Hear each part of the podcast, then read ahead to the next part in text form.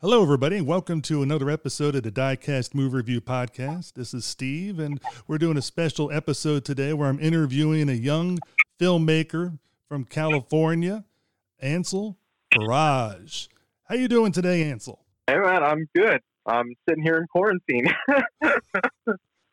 Yeah, I'm, I'm watching it. Um, we're doing FaceTime, so I'm able to see behind him, and he's got uh, lots of different movies back there. So I'm sure he's got something to do besides creating. He might be getting inspiration. yeah, doing a lot of watching. Yeah, I know a lot of people that are in lockdown, and of course, as most people on our podcast know, I'm an essential employee, so I've been out there plugging away, and it's it's been interesting to see. I don't know if you're familiar with the movie On the Beach with Stanley Kramer, Uh, Gregory Peck starred in it. I saw, I saw it once when I was a kid. Yeah, Well, when I first started going to work, and you could see as the lockdown was taking place and getting more and more locked down, less and less cars on the road. It was it was very reminiscent of that movie where you saw less and less people. right, right. It, Well, we're living uh, the Omega Man over here in LA, or we were. Now, now everybody has stopped caring as much, and they're driving a little bit more. But for a moment, it was very much the Omega Man, and I was waiting for Anthony Zerbe to show up. I could just see it now, you know, with the robes and everything. You know, let it burn. right, right. It's crazy, but here we are. Well, I mean, what decided? What led you down the path of becoming a filmmaker? Um, well, I mean, my parents took me to see Phantom of the Opera when I was about five years old at the Pantages Theater in Hollywood, and this was early '90s. Um, so the show was still dark and scary, and kind of more in the horror vein, and like the Phantom was a lethal figure, and then they turned it into a glitter spectacular and all the horror went away. But back in the day, it used to be this blood and thunder show, and I was I was mesmerized. I was like five years old, and they're using this entire theater uh, to the show's advantage, and they're you know the chandelier and, and the smoke and all this all the theater tricks they're doing, and I was just like, what is going on? And how are they doing this? And I want to do this, and that got me really just excited about this magic trick that is storytelling. And then uh, I started researching a lot of of the, or I, I think my aunt bought the Phantom of the Opera book that had like the history of, of the character and whatnot. And I started reading about the various movies, and I was very interested in the Phantom's disfigured face. so I wanted to see all the various uh, movies to see his various disfigurements. And then um, I saw the Claude Rains one, and that was my first Universal monster movie.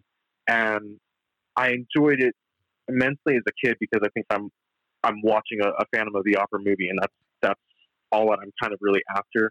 But then I started thinking, I'm like, why isn't it like this? And why isn't why isn't there more of the Phantom? Why is there so much singing? And why isn't it scarier? And why can't I do my own? You know, I'm going to make my own scary, dark version of Phantom of the Opera. And thus, my curse was born. and here we are. And then Dark Shadows did not help. So Now, I'm assuming the Phantom Yeah. of the Opera, from what you're talking about, was the uh, Lon Chaney Phantom of the Opera, no, Claude Rains. the Claude, Claude Rains. Rains. Also, it's Claude. so Yeah. that was the first one you saw. That was my first. That was my first Universal monster. Yeah, and he has the best mask of them all. Interesting, interesting. Yeah, Yeah, yeah, because there's so there, there's been so many versions of Phantom of the Oh, yeah. Opera, and I know what you're talking about with the um, the musical version where Yep. where things took a different twist. yeah, yeah. It used to be dark. It used to be intense, and then Twilight. But uh, yeah, Claude Rains Phantom of the Opera. That was my start, and then um, my mom used to tell me about Dark Shadows as like weird bedtime stories. So I would hear all about Barnabas was in love with Josette, and then she jumped off Widow's Hill and whatnot, what have you. And then we got some of the the episodes, the tapes from Hollywood Video, and now I'm seeing the bedtime story come to life, you know. And then I saw House of Dark Shadows, and that scared the absolute crap out of me because it's just so violent and intense. And uh, I got to when my my mom had, had weirdly my mom's a Dark Shadows freak had never seen the movie, so she has no idea what I'm watching. She's thinking it's the show, and so I'm left all alone, and I'm like six years old, and Oh it's getting more and more, more and more violent. And then here comes Carolyn. They're going to stake Carolyn, and then they they do Carolyn staking, and my mind was just blown away of of sheer terror, and yet that's amazing. And I, I, I, yeah, that cemented it. That was like, okay, if I if I wasn't sure what I want to do in life, this is this is here we go. I want to. How'd they do that? How'd they get all that blood bursting out of her chest? And oh my god, I'm terrified and horrified, but I want to see more. and I never saw the end of that movie for another two years because I was so disturbed.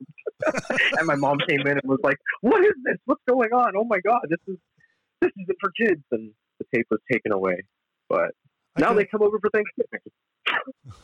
I can imagine you having the experience where um, a lot of fans of Dark Shadows back in the day when the movie came out because the series was still going on, and they're Right. like, "Oh when yeah, they were we, we can Yeah. bring the kids," and Uh, oh, Yeah, pretty much. Although, although my mom was sort of guiltily in because I then I remember she took the tape away, and then like I I think it was later that night or something. I remember like I'm hearing the music again. Like, oh, she's watching the movie now because she wants to see it and she's into it. So and then my dad would like rent Sinbad and uh, Twenty Thousand Leagues Under the Sea. So I had genre coming at me from all angles. So it was there was no escape as a kid.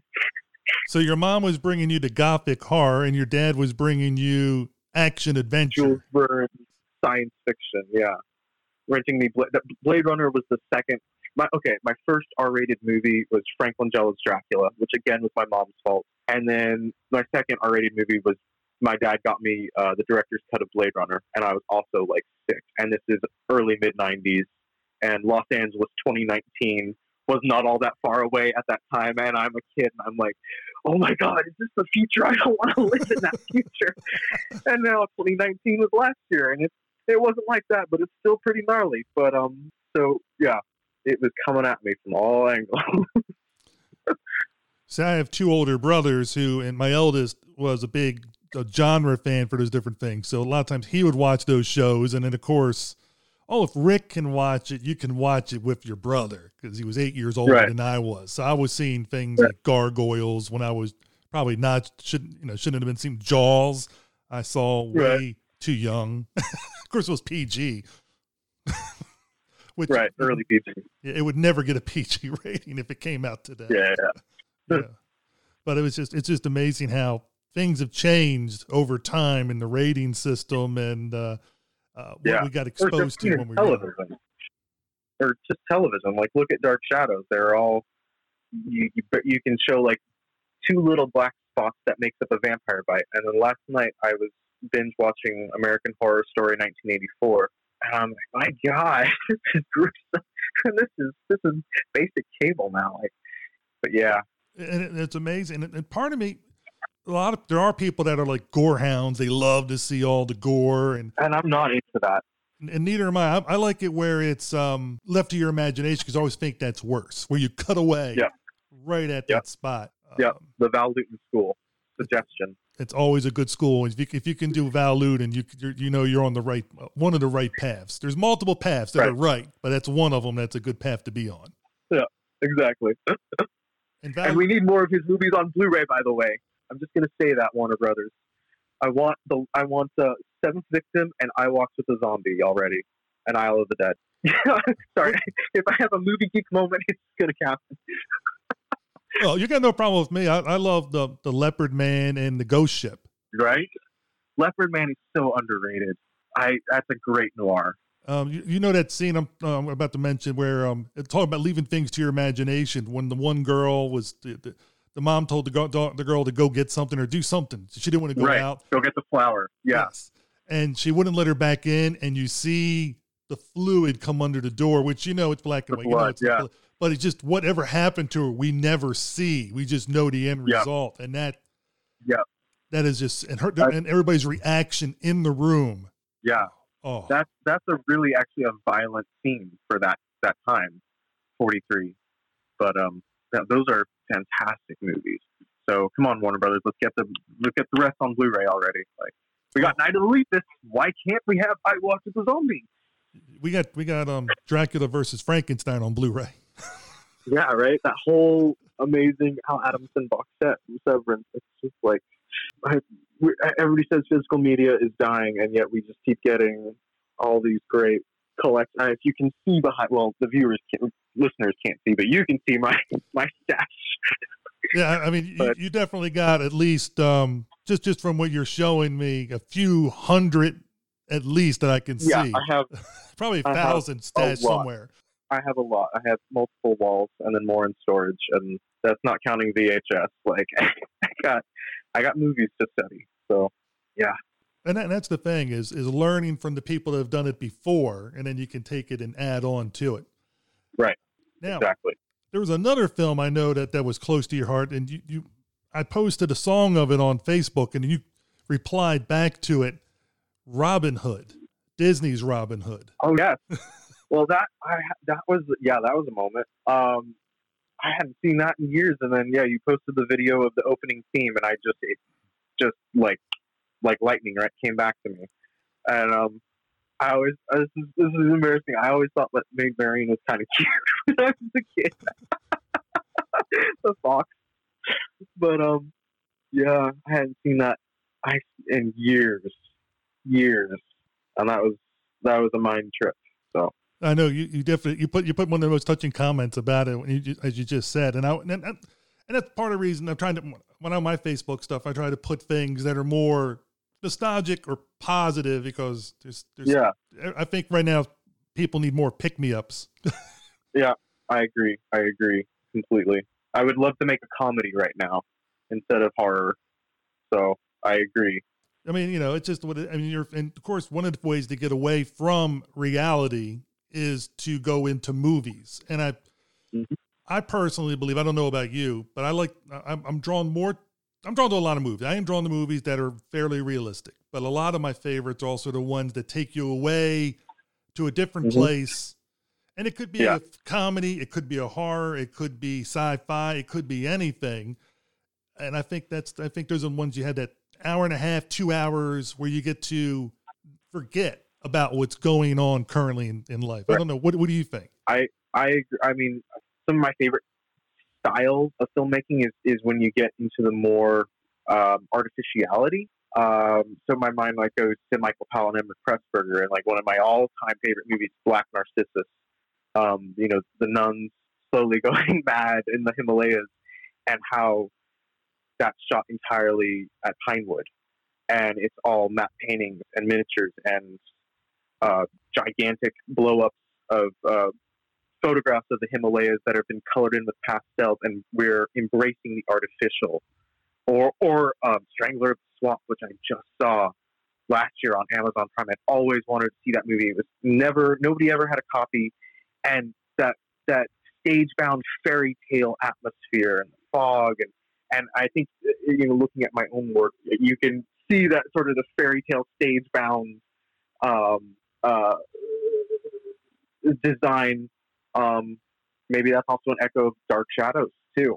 Just that artificiality and embracing artificiality. Ken Russell, as well. Um, some of his work, like Lisztomania, where it's very embracing the artificial and the heightened. Um, I like that because it's like this is movies. This is, as I said before, this is all a magic trick. It's this is Hollywood. Nothing is real here, including the people. So why not embrace that magic. I don't need to go to the Himalayas to do Black Narcissus. I'm perfectly fine with creating my own vision of it in my own backyard, so to speak. Um, yeah, that's that's my tangent. and, and, also the beauty of it is most most people that are going to see your films would never have been to the Himalayas if you did one. You know, it, it's nobody's going to. Right. I've been there. I know that's not there. It's the Himalayas. Were you really there? right. And you know, I think I was thinking about this the other day. Um, the, I mean, as we've all become less innocent, now we all have phones, we all have in, instant access to any place in the world. We all there is no um, mystery left. We all know what that is. We all know that that can't be. And uh, Paris doesn't really look like that in Casablanca. And you know, all, all this we we now know so much everything has to be that much more real, and we've lost something in the magic and mystery of what could be and possibility. And um, and I think that's why some you know I, I go back to horror because at the end of the day it's it's fear of the unknown like Lovecraft says. It's what's lurking out there in the dark. I don't know what's hiding in the shadows. I don't know what's watching me in that dark corner over there. There is there could be something. There is possibility um, rather than turning on my cell phone light and shining shining the truth into you know the world and there is no illusion and magic left. And that's the thing is i think most of us we want that illusion. We want that magic especially when we were younger. We we, we embraced it. Yeah. and some of us are able to hold on to that as we get Yeah. older. I don't want to say Yeah. mature because some people just you know. Some people don't. Some people don't. And um i feel like with movies i really get drawn in to a lot of movies. And i'll and i'm, I'm probably the easiest um person for a mo- for a movie maker to draw in because i'm willing to give them and i'll go for it. And there's there's certain things that can draw me out of a movie. Right. draw me out of a movie. But for the most part I'm, I'll, I'll just get in there and the sentimental scenes i'll be crying during or getting weepy eyed, you know, and that kind of stuff. And then for the positive scenes, you know, because if you if the filmmaker does a nice job, as the audience, I think most of us want to be drawn in. So you're, you're willing to invest yeah yes. And I think it's a win-win situation where some people go in, it's like, I'm gonna go in and see what's wrong with this and and and, and they want to trash a movie or or whatever they want to call it. And and then you you can do that. You could pick apart virtually almost I think almost any movie if you really went into it with that mindset. right. This i actually speaking to this the other day i i got into a facebook debate we will call it with someone a film critic quote unquote about mark of the vampire. And they're like i really don't like this film. It makes no sense. And and what a waste. And i'm like it's a great movie. That's a great atmospheric halloween classic. And so what that it absolutely makes no sense. And so what that you know technically at that time the nazis should have been invading whatever european village that that should have been taking place in. And i don't care that it's like mission impossible and all that because it's such a good ride and it's so beautifully designed and photographed and the atmosphere. And and here's Lugosi getting to be a vampire again you know at it's the most probably atmospheric gothic of the 30s why are you ripping on it? Just enjoy it. And uh, when you said uh, speaking as a kid like i saw that as a kid on tcm and i just accepted everything you know even the ending of like oh wait they're not vampires? It's all a murder mystery thing? Okay well i had fun. I want to watch it again you know? And yeah anyway That is, embracing embracing the story for what it is I think so. accepting and and like with, when movies do sequels, some people will be Yeah. very well. This happened in this movie where the person was wearing a red shoe on their right foot, and now in the sec- two movies later, they're not wearing the red shoe on the right foot. So they're, I'm like, where are you going, man? I mean, you re- you really Yeah. taking this to a different realm of Yeah. investment. Yeah. It was just probably the person in charge of wardrobe for that particular day forgot the person was supposed to wear a red shoe. It's more Yeah. likely just as simple as that, but people will read into the whole thing, and it's just like, they come with it.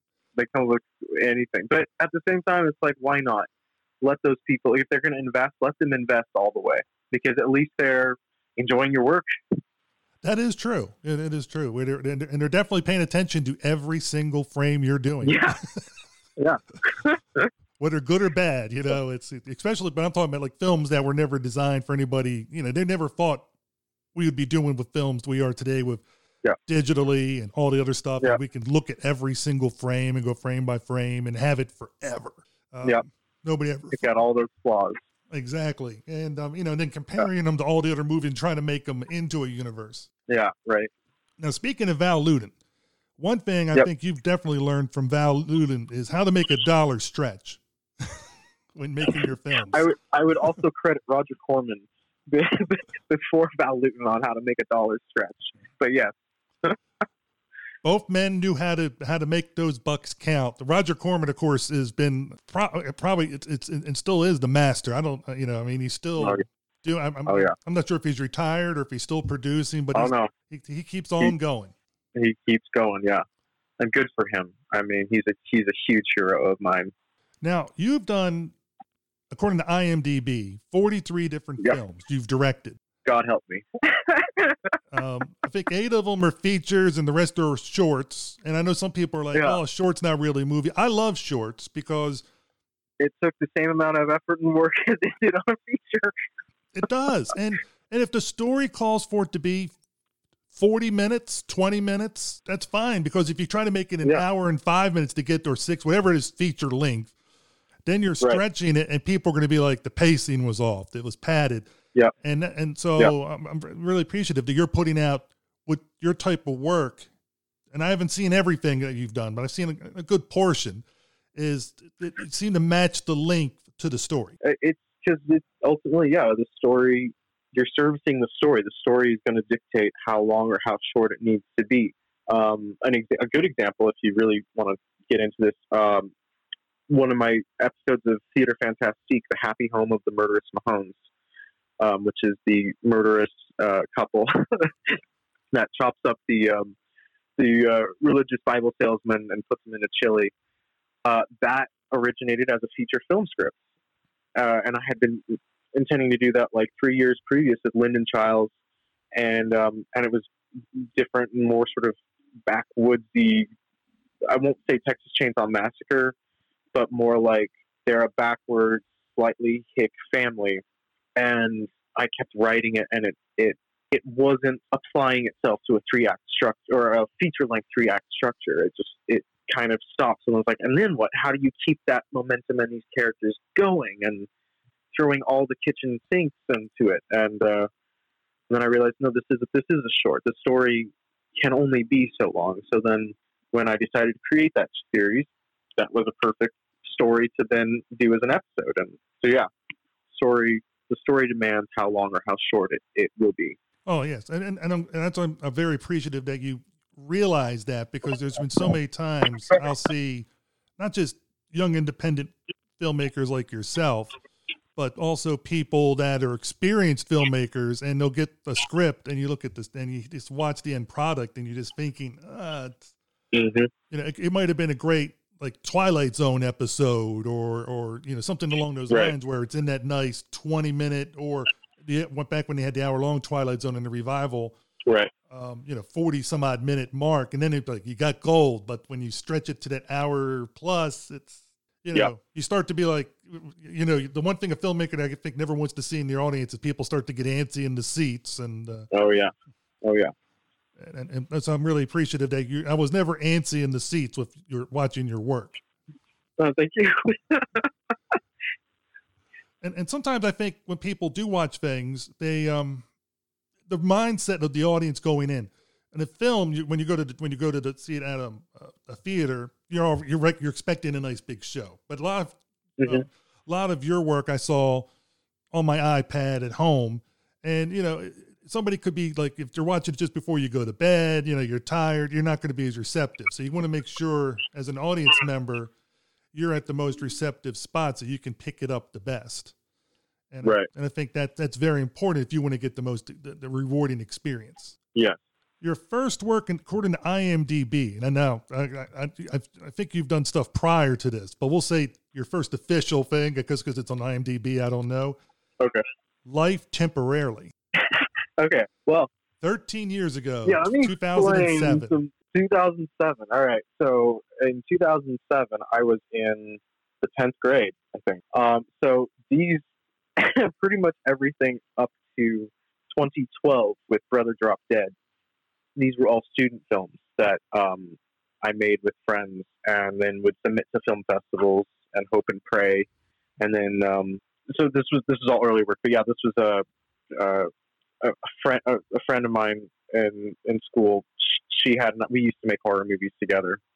I used I used to we did a version of the Dunwich Horror when I was in the seventh grade, but it was less like Lovecraft and more Dean Stockwell Sandra Dee style. And I ripped out her heart at the end and ate it. So it's like, oh, it's seventh grade. But by the tenth grade came along, it's like let's make a movie about people and not a horror movie. So she wrote what would be a teenager's pers- a teenager's idea of what being an adult is like. So you can only imagine how skewered and unrealistic that was. but we made this movie about these two girls that were depressed and suicidal, and then became friends, and then uh, it just it went from it. It really, if it resembled anything, it was like the movie The Holiday, and um, so that was yeah, it was like my first film that I submitted to festivals, and then just kept going, and so all of that pre 2012 uh, library is all my student work, of which there was quite a bit, and there is way more that isn't listed on IMDb. well, I mean, you know, tenth grade kind of blew my mind there. Yeah. you know, it, uh, but to have that at, at, that age to get a movie and get yeah. it into the festivals. I mean, there's there's people that yeah. keep saying, "Oh, I'm I'm going to make a movie," and, and then never do. Yeah, and you know, for whatever reason, and I've and I've, I've said this before, I'm I'm rarely ever going to trash a movie because it's made. They did something yeah. that I don't know, ninety nine percent of the world has never done. Making a movie is like going to your own private war. But having said that, I would. There's nothing else I would do in my life. It's like the greatest feeling in the world, making a movie. Yeah. Well, I mean, and, and, it's there, and it's it's as they say, it's forever. Yeah. Whatever, forever. I mean, yeah. there's definitely there was movies made in the 1920s that they thought would be forever, and sadly are lost. London After Midnight. Yeah. Yeah, and, yep. besides countless other ones that, and, and sometimes, oh, yeah, and sometimes there are things found, and there's always hope that something's out there mm-hmm. somewhere, and and they could restore it and bring it back, um, either all the yeah. way or most of the way, so we can fill in the blanks, so to speak, the yeah. gaps. But then the first film of yours chronologically, going by order that I watched, was A Gambling Man. Okay, and, yeah. And um, that was a, a short, had um, basically your two main stars, Nathan Wilson and Juliana David. And I yep. want to say, was, I'll let you talk about the movie and then I'll give you my impressions. But it was, a, I, I, it was a very enjoyable short for the topic it Thank was. And I, and say enjoyable, I mean, it's not for. It's not a laugh. It's, oh, it's not a laugher. It's, it's, not happy, but enjoyable in that it's it's um it is real. A list, and I said something. Yeah. I said earlier. I said yes. I usually like to go outside of reality and get away. This this is something that should be brought up, and and and, and I'm glad you did. So if you want to talk yeah, this, about it, this was this was um Nate and I. This was our third project together. We'd done a comedy, Brother Drop Dead. That was our first, and then we did the very first Doctor Mabuse. Um, so in between Mabuse one and two, uh, Nate had written this script. Um, he's like, I, there's this character I want to play, um, and uh, I wrote this short, and uh, so this, this was all sort of like his brainchild, and um, we made the movie. I want to say like in a week. I mean, it was just like oh, because what we this is this is our idea of fun. Like this is what we do. So it's like, hey, what are you doing? Let's go make a let's go film okay, cool, I'll be over in a minute, you know? and so we, we made this short film that he wrote, and then, um, yeah, and then we made a second one not too, or a couple years after, Crypto, which is the, the yeah, slightly more upbeat uh, follow up. yeah, because, yeah, Crypto was 2018. So yep. five years later. And um, yep. what I liked about it was his acting falling somebody that has that addiction you know because it's a gambling mm-hmm. man so people know what pretty much the gambling addiction and how it affects his family mm-hmm. or his wife and his and and she's pregnant and mm-hmm. two it's really i mean there are a few other actors that are in it and, and who did nice jobs but i mean really it's a two person yeah it's their show it's their show and how it goes to one conclusion which Five years later, you find out it might not have ended that way because you, my friend, are a tricky little filmmaker, which we'll get to later. because that could have been one reality, and the other one could be what happened different in another reality. The multiverse. The multiverse. The Productions multiverse, which I've been planning for years. Screw Kevin Feige. so, so, so people could watch this and say if they if, if they preferred the ending in this one, they could just stick with that one, or they can go with the sequel mm-hmm. and see that it progressed, or they could say both. But yeah, you are very tricky with the uh, the multiverse stuff. I have fun. I have to have my fun. Yes, I was, I was noticing that as a theme in your films. yeah, yeah. trying to escape to a better reality. Yeah. But in truth, really, because I mean, Nate and Jules, like so much of that film actually was improvised. Uh, and some of the really, uh, it's funny. We made that movie. I was again, I'm 20, or no, I, finally by then I was 21 when we made this film. Um, and uh, and when we when we did the uh, when we did it, we just you know we made the movie and stuff. And then later on, uh, we looked at it again, and I'm like, gosh, guys, like I hate him. Like he's he's so mean. Like I, the one line that always sticks out in my head is she's like been work. She's pregnant. She's been working all day. He's just been sitting there, and uh, she comes in and and says, "Oh, have you had any luck finding a job?" And he goes, "No, but can't you pick up an extra shift?" And like that's an improvised improvised line. And Nate and I are sitting, you know, five years later, watching this on our phone, and we look at each other. We start laughing. We're like, "God, we gotta we gotta redeem him." so crypto came about of like, okay, we need to we need to repair this guy's character because he's he's just not likable. He, he deserves that very unpleasant ending and cowardly ending in Gambling Man. But then I have a soft spot for these characters in my head. You know, mm-hmm. it's like you gotta you gotta you gotta save them. If you can't save yourself, save the characters.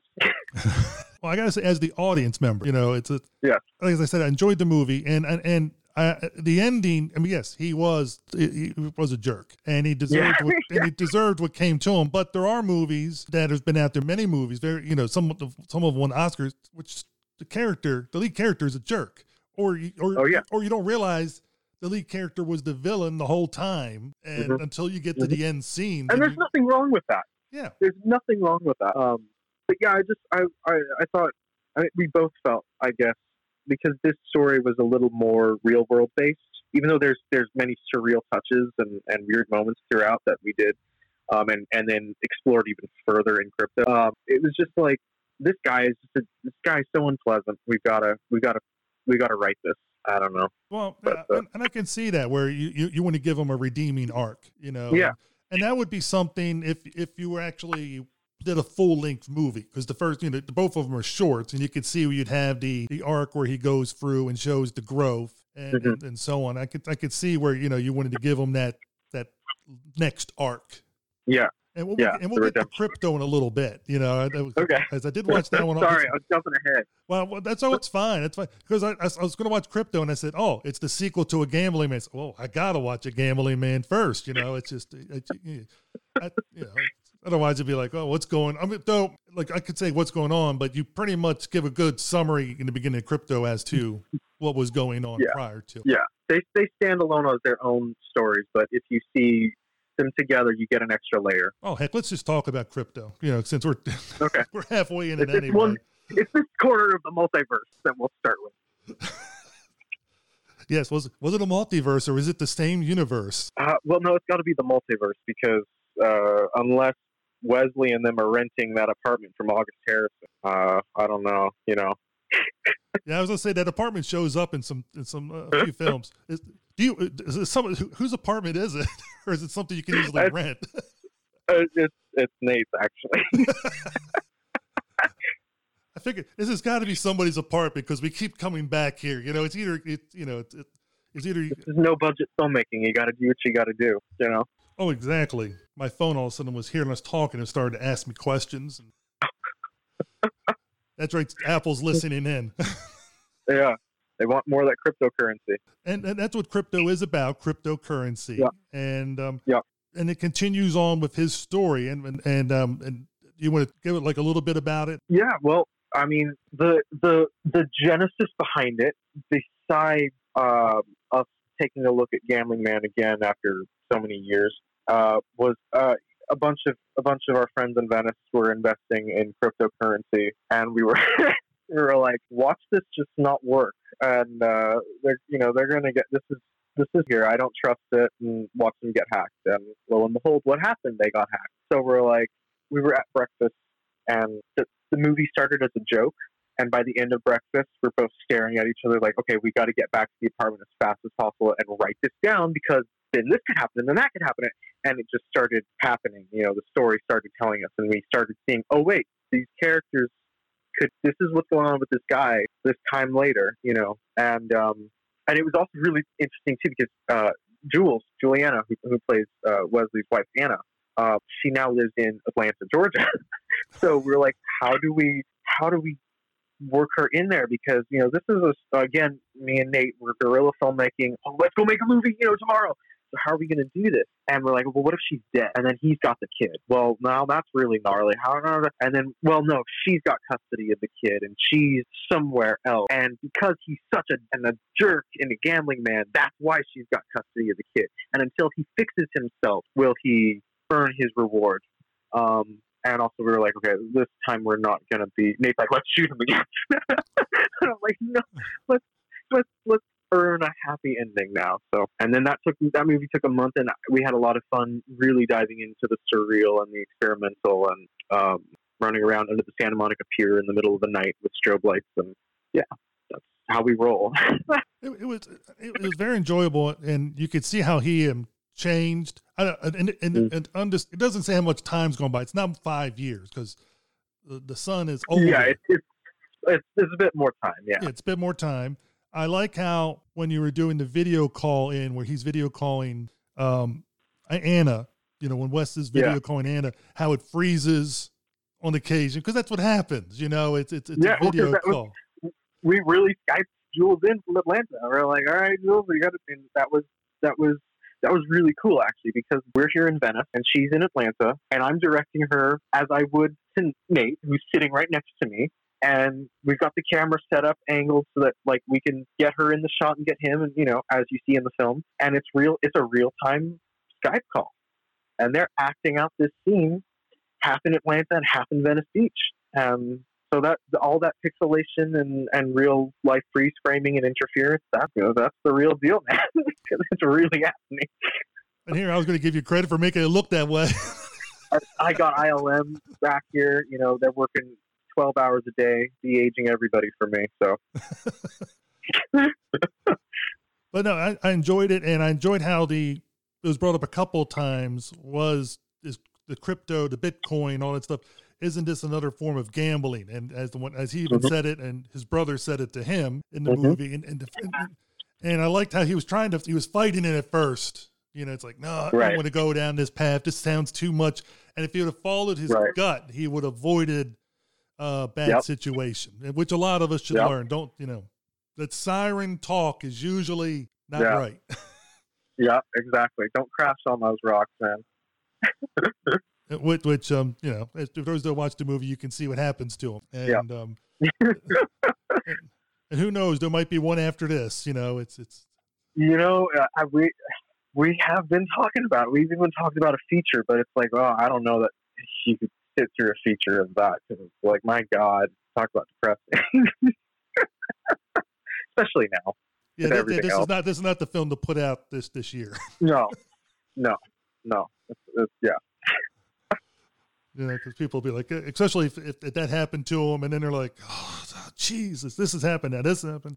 One question I do have yeah. to ask you though: in the in a gambling man, he had a gambling addiction, but there was Mm-hmm. Did I miss the illusion or the the, the the, not the illusion, but the um the showing that he had an alcohol addiction also, or did that it's happen there. in between? It, it's there because I mean, even in the opening montage, he's got the beer and he's drinking in the morning, and it's always there. Um, we had a bit more of it, but then we cut it because it was just like this guy's way too much of a jerk. I really hate him now, but it's there. It was it's it's part of it. And then we figured, well, if he stopped gambling what is what is the next habit that he's he's traded one for the other. So he's and now he's alone. He doesn't have the kid. He's dived into the the the uh, the drinking. Well, no, no, no. He's he's recovered. I'm sorry, I, and then he he relapses. Yeah, I sorry, think, I made like three movies since since. Oh, I know. well, I was thinking in the time in between the movies. oh, my, right. My, is is one he went traded to gambling, went to the alcohol, and then we're picking up with him at the twelve steps because it started off. I'm like, yeah, does Gambling Anonymous do 12 steps? You know, that was my first thought. No, you know, no, there's, there's, yeah, he's definitely drinking. He was definitely drinking in Gambling Man, but we didn't go that far. Or, or we didn't we didn't show all that much, but we, we definitely shot it.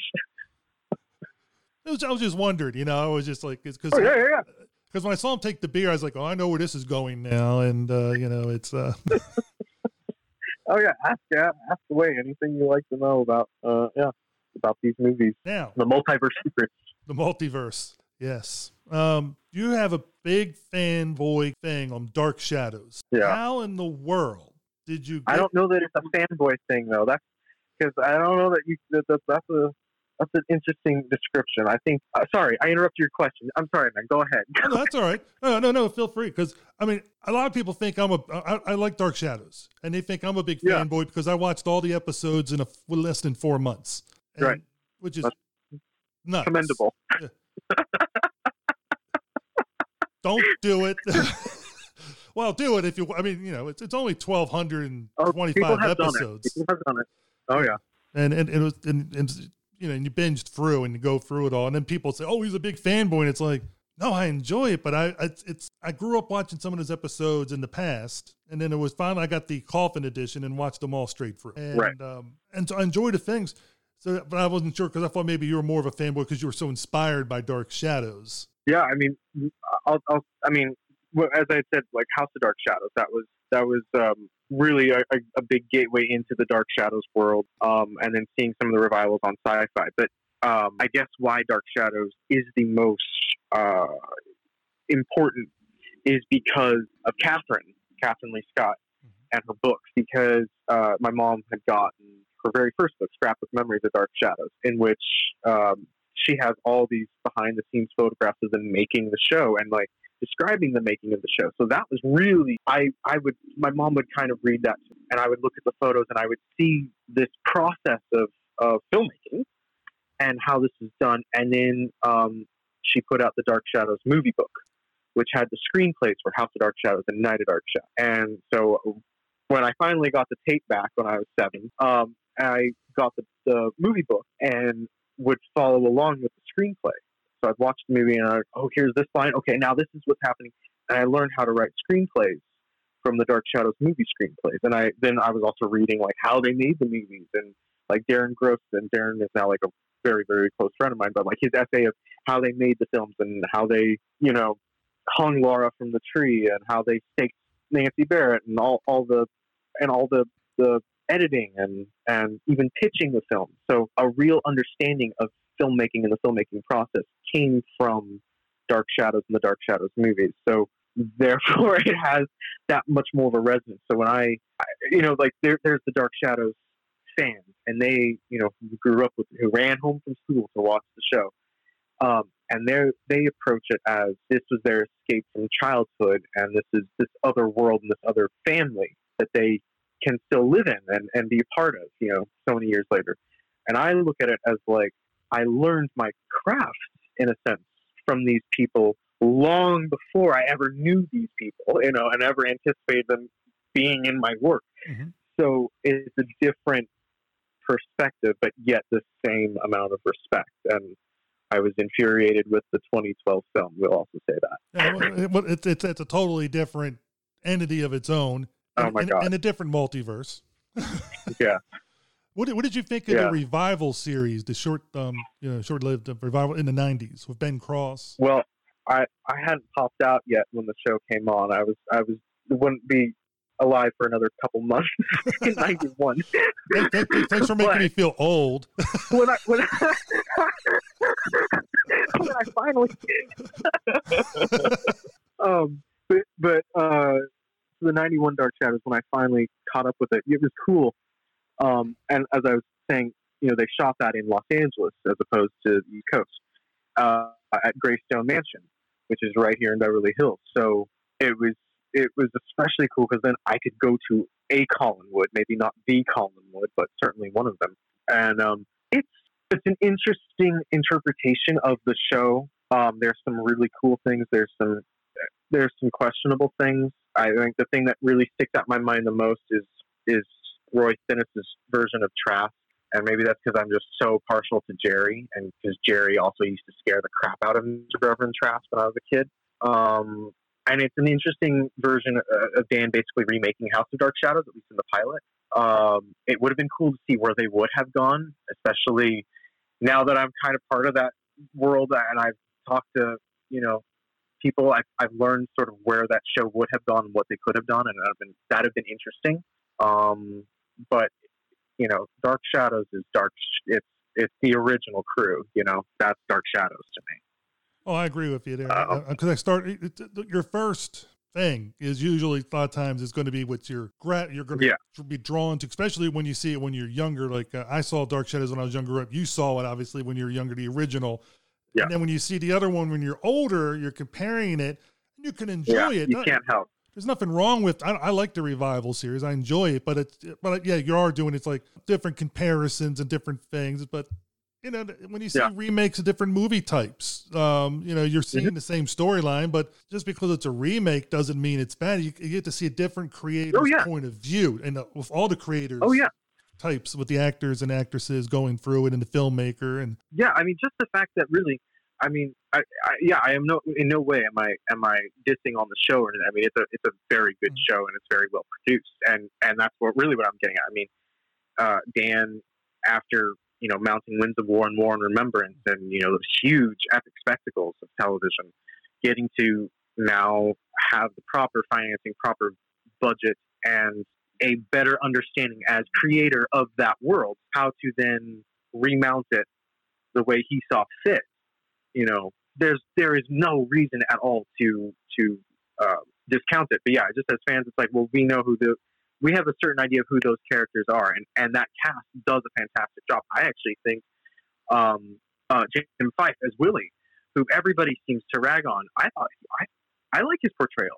John Karlen, John was the master and was hysterical and was brilliant, and that's a whole other story that maybe we'll come to. But Jim Fyfe was very good and was a very different Willie, but was very good. Um, Barbara Steele, but she's Barbara Steele. We're not gonna. I mean, you can't say. what can you say? Barbara Steele.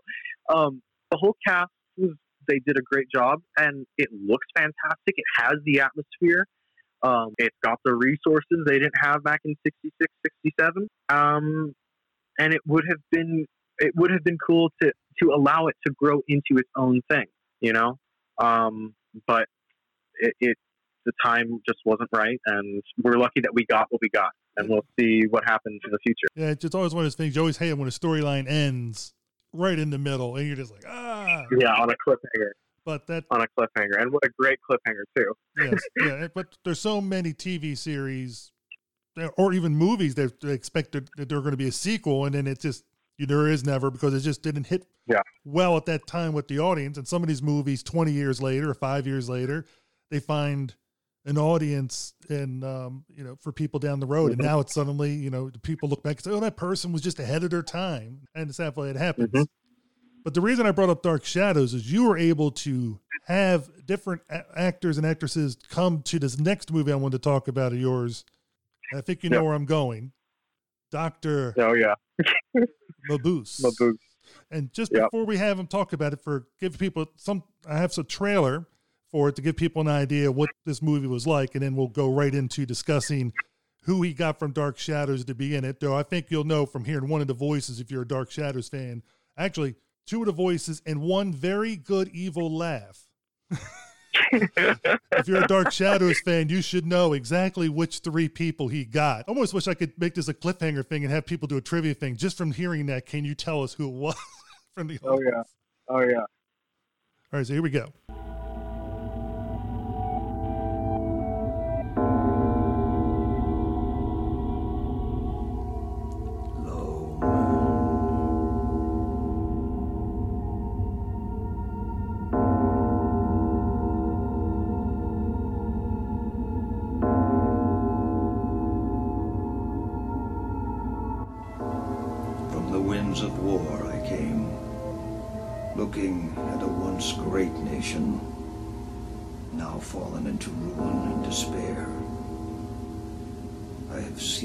Future, and it is mine for the taking.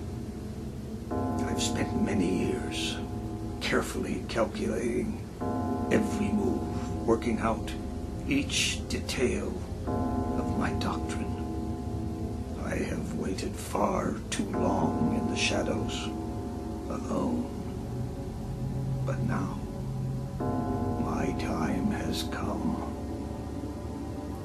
Into this world of paranoia and despair, they'll turn to me as their ultimate leader. And my own world shall begin. they will know my name once more, as men knew it once, long ago. And this time, they will never forget it. Permit me to introduce myself. My name is Mabuse. Dr. Mabuse.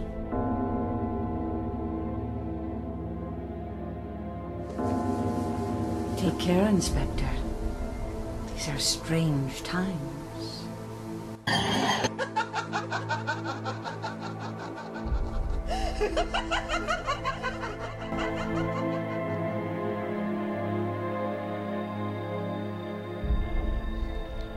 I tell you, there's there's to me two evil laughs. One male, one female. They're the best. Vincent Price to me has one of the the, best male evil laugh. yeah. Lara Parker has the best female evil laugh, and I'll I'll just take that to the grave. I mean, unless somebody can beat those two, that's just. I'm sorry. You know, Uh huh. and she turns on that laugh like like a water faucet. How did you get the three of them. I, I assume that you know. I'm not sure where they all live. Where did they? Where do you, they flew out to where you're doing your production, or where some of them live in the area? How, could you tell us the story? How how were you able to get those three? I mean, that's just amazing. well, yeah, I was 20, just turned 20, um, and I had written this Mabuse script when I was 15, 16, somewhere around there, um, and had always wanted to do this. Always was fascinated with this character. Uh, we have already, you know, I'm cursed by dark shadows from an early age, so it's just part of me. and then um, uh, the Tim Burton film is coming out of Dark Shadows, and I I I very I I decided okay I'm just gonna I'm gonna make this film. I want to make this. I want to do Doctor Mabuse now. Why not? Uh, so uh, Kathryn had published a book again about Dark Shadows and um, about the new Dark Shadows, and then um, she was on Facebook a lot uh, in anticipation of this new film, and I was able to contact her, and I introduced myself. I said I'm this I'm young student filmmaker. Uh, I've written this script about Dr. Mabuse, uh, Fritz Lang. Uh, had done some films about this character back in the day. This is completely original thing. Uh, you know, I wrote I wrote these characters. I would love for you to play this character that I wrote for you. Um, never expected to hear anything. Lo and behold, she responded, and um, she she said, "Okay, I'm intrigued, and you know, what's this project?" And I told her a little bit more about it. And she said, "Let me read the script." And this is all by email, by the way. Um, send her the script. She reads it. I'm sure that she does. She believes that I probably haven't written this. Um, she says, "Are you I, okay? Let's meet and we'll talk."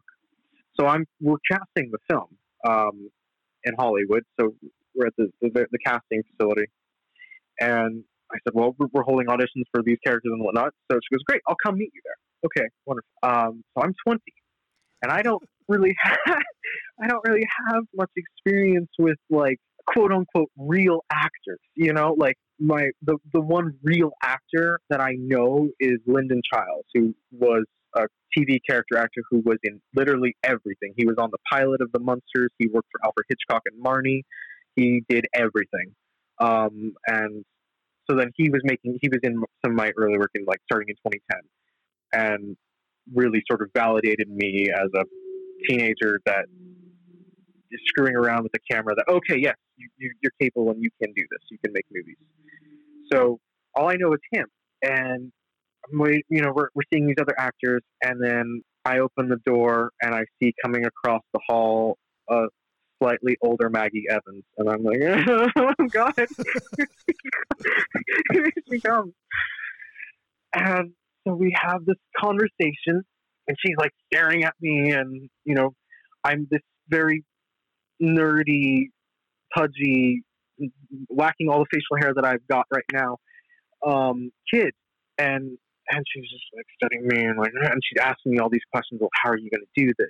How are you going to do that? And um, uh, uh, her character jumps from uh, a location in the film And she says, I've already jumped once before, so how do you plan to shoot this? and I explain to her, well, we're going to have the camera here. And I give her all the, I answer all of the questions the right way, I assume. And she goes, well, who did you want, who do you see as Mabuse, as the title character? And I said, well, Jerry Lacy as Mabuse because he used to scare the crap out of me as Reverend Trask, and he's got this great voice, and I really need a voice for this guy. She's like, oh, and um, she goes, and and uh, this character here, the the because it's these two psychics. I'm, i should have started with that. I'm sorry. Uh, Madame von Harbo is one psychic, and Madame Carozza is the other psychic. And she goes, this other character here would be a great part for my friend Laura. I'm like, well, this is exactly what I've been thinking, you know, but I don't know how to reach her. Um, and she goes, okay, well, if uh, let me see, you know, let me see what I can do, and um, you know, keep me posted on the project, and uh, you know, uh, we'll we'll we'll talk. So this is, we'll say April. Uh, the film would be shooting in June. Um, I'm going to start speeding up. I managed to get in touch with Jerry Lacy. Uh, I send him the script. I find him on Facebook. I send him the script. No, I don't. I'm sorry. I find him on Facebook. I don't hear from him for like a month. So I assume, well, this is not going to happen. Then I hear from him and he says, I'm intrigued. I sort of know this character. I kind of know what you're talking about. Let me see the script. So I send him the script. And he gets back to me and he says, Well, I thought this was going to be like a 10 page short and you sent me 110 pages. Uh, however, I'm, I'm intrigued. So I'll give you a call. What's your phone number? So I'm like, all right, well, here's, here's you know my phone number. So then that night my phone rings and Humphrey Bogart is on the other end of my phone. And that was terrible. I was like, holy crap. And um, he tells me, he's like, well, I read your script and uh, I'm intrigued. I am going on vacation to Italy with my wife, and he's married to Julia Duffy, and I don't realize that at the time either.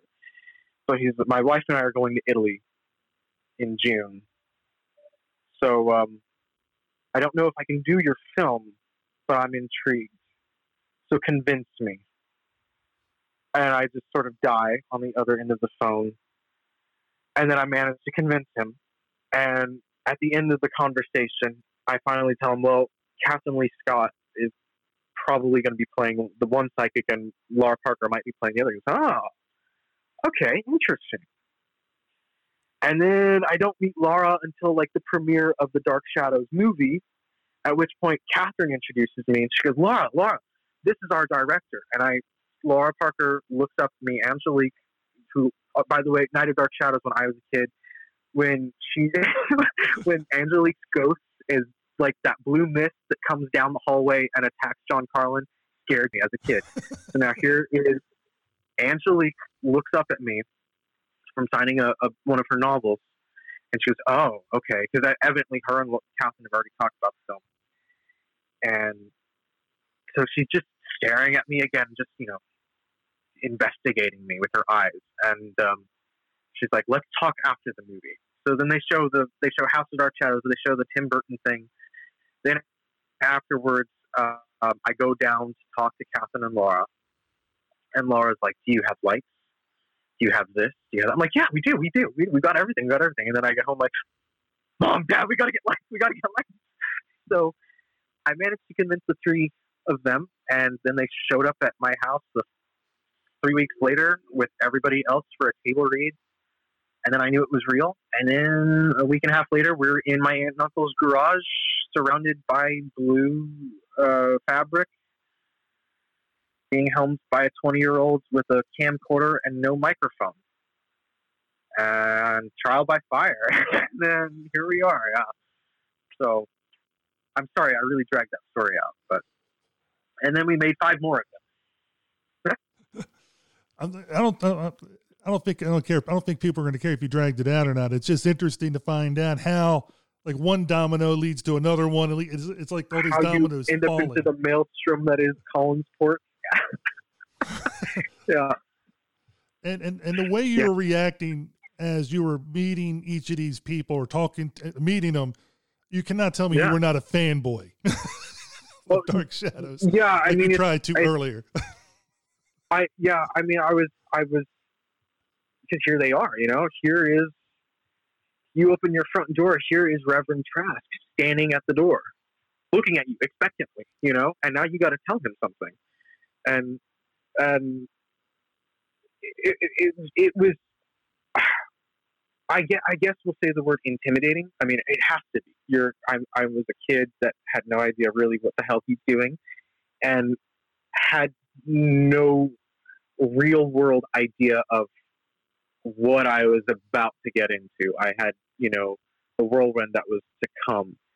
Um, so it was intimidating. It was intimidating and nerve wracking. And oh my God, I have to prove myself. I have to, you know, they've been directed by legitimate directors. They've been around, you know, the pros.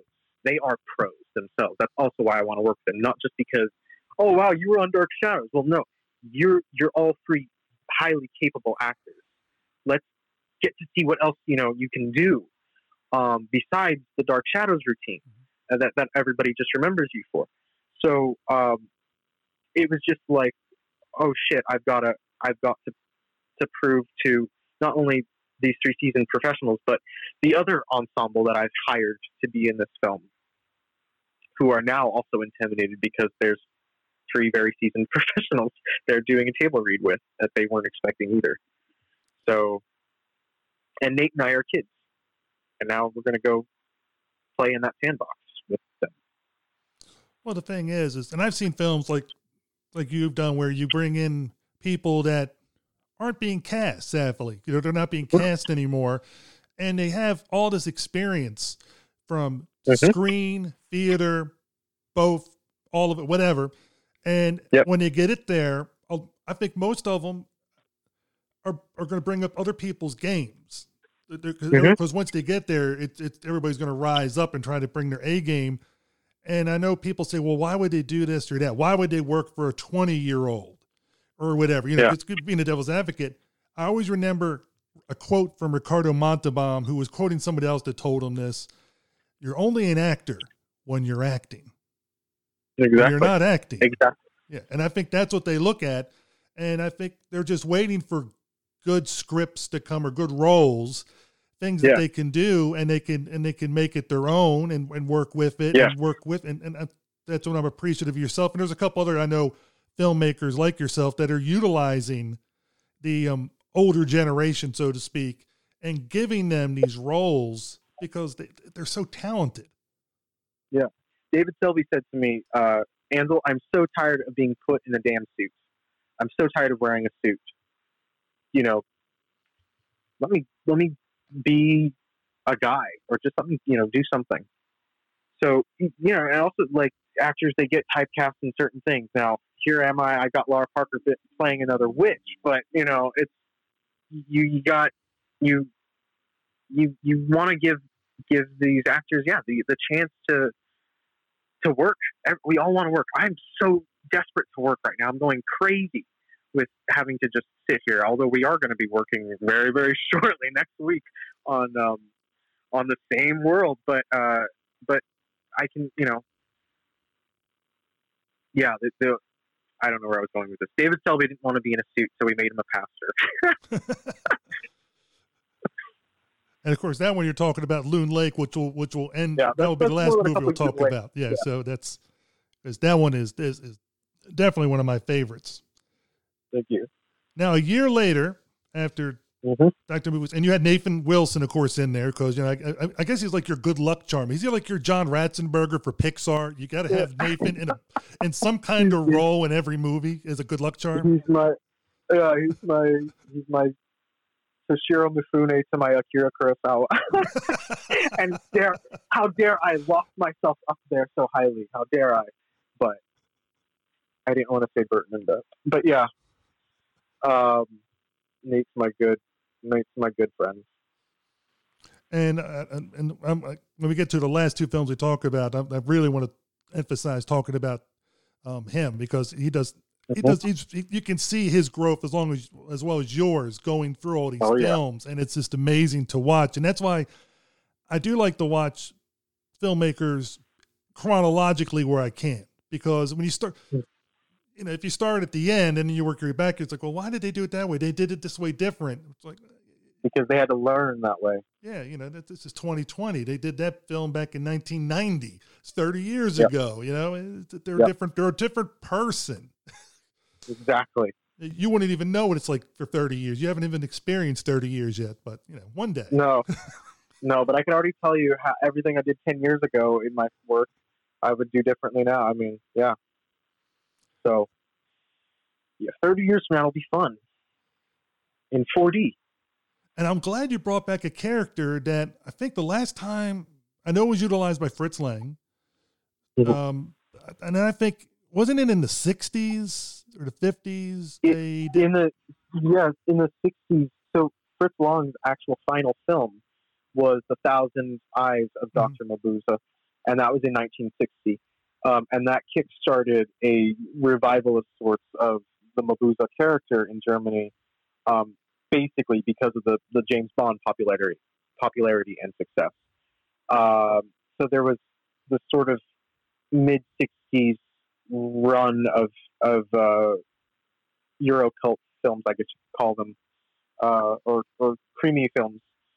And then uh, there's there's other. I mean, if we're gonna if we're gonna start talking about Dr. Mabuse and film history, really, uh, which I could I could teach a class on that. But uh, David Kalat, uh, his book, The Strange Case of Dr. Mabuse, was my textbook that I bought for myself um, when I really wanted to dive into the character, and it is the authoritative. I mean, it's it's the definitive history of the character um, up until my movies. If you, if you if I want to sound cocky for a second, but um, there's also also a film that I love, Scream and Scream Again, with Vincent Price and Christopher Lee and Peter Cushing for a moment, which is considered a Mabuse film. Um, it shares many uh, thematic echoes and and elements that uh, the Mabuse mythology likes to explore.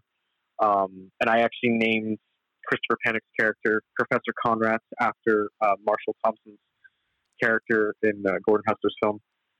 Uh, then there was um, a Jess Franco film, which I have not seen. Um, and then the the last time the character was really utilized before we did our versions um, was in 1990 uh, by Claude Chabrol uh, in a film called Doctor M, um, aka Club Extinction, with Jennifer Beals, and um, Alan Bates plays Doctor Marsfeldt, which is basically Doctor Mabuse.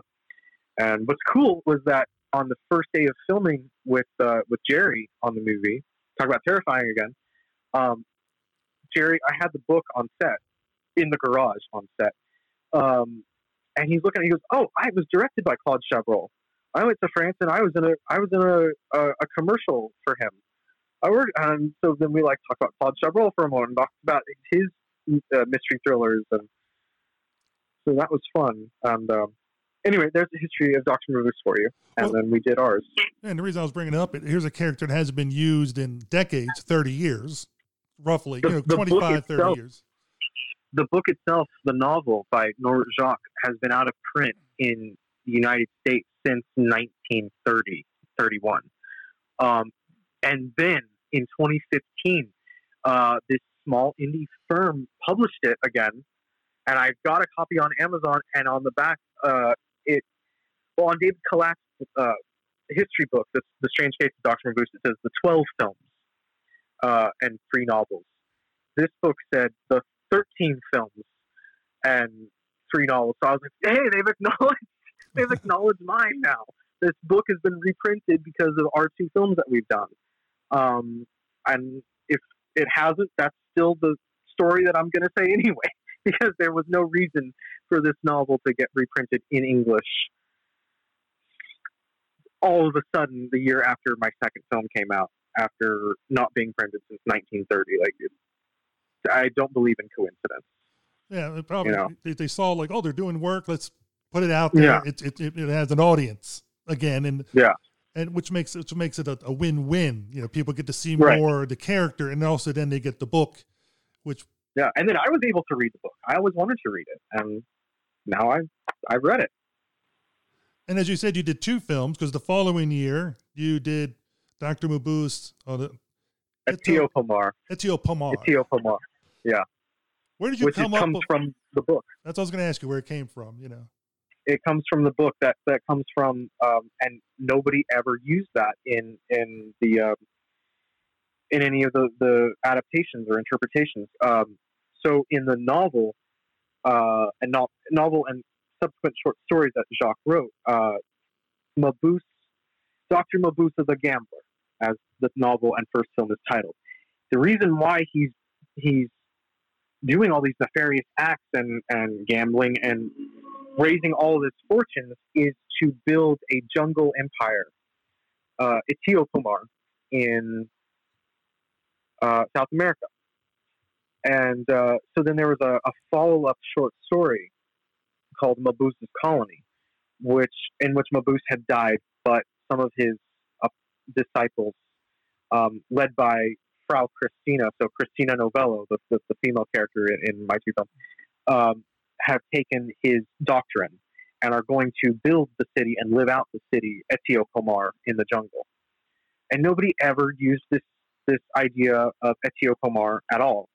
And I was like, this is a really cool concept. So what you know, let's let's run with that. That's what Mabuse wants. He's going to take over this city, which represents, you know, stands in for the world, and he's going to take over the world and make the world his own, his own Etiopomar, his own Dark Dominion, and that was what I wanted to explore in the second one. And then that was a challenge unto itself. the second one, you know, what did they say with sequels? Go, go, get bigger.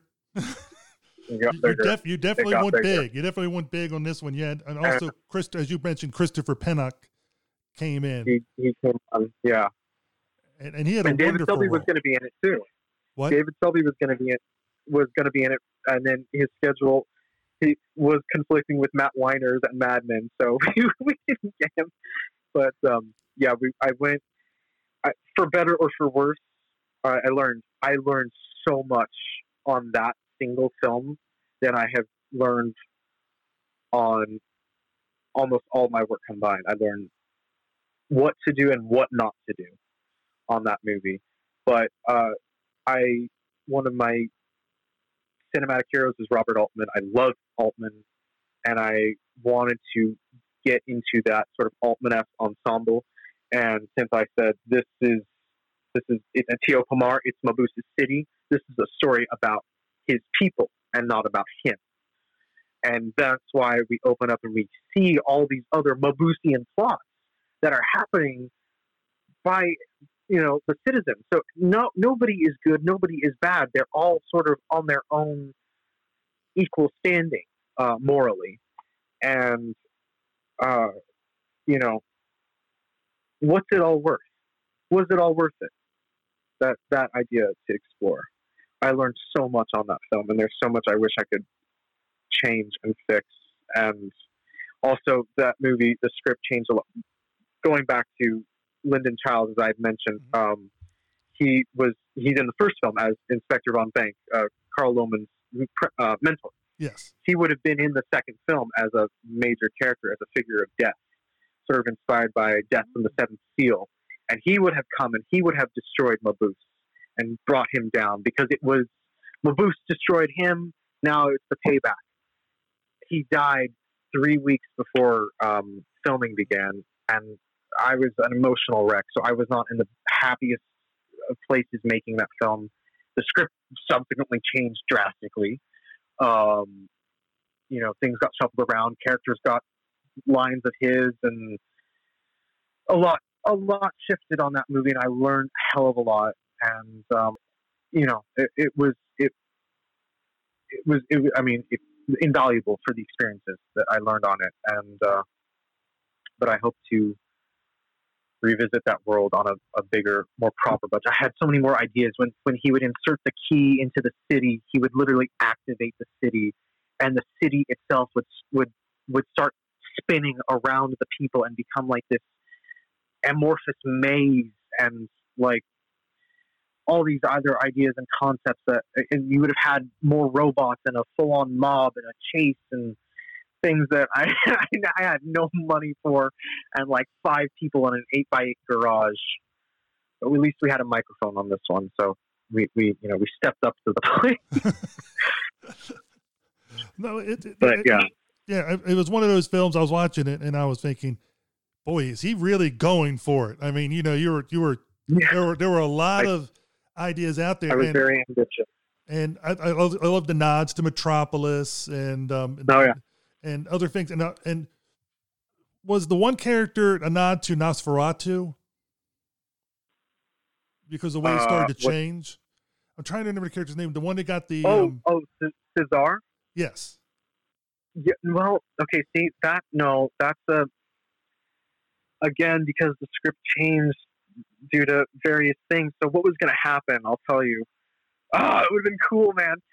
Um, he, they would have started. In, they were injecting him with that drug that was in that magic tool, magic tool that they duped him with, and it was going to be like it would have corrupted him and made him uh, almost like a catatonic sleep. Really, what I was was was going for was Caligari, Was- oh, uh, Cesare, the somnambulist. You know. Conrad Veidt. So cesare Cesare, um, and uh, so he would have become like this walking somna a literal human robot that the resistance would have controlled, and at the end.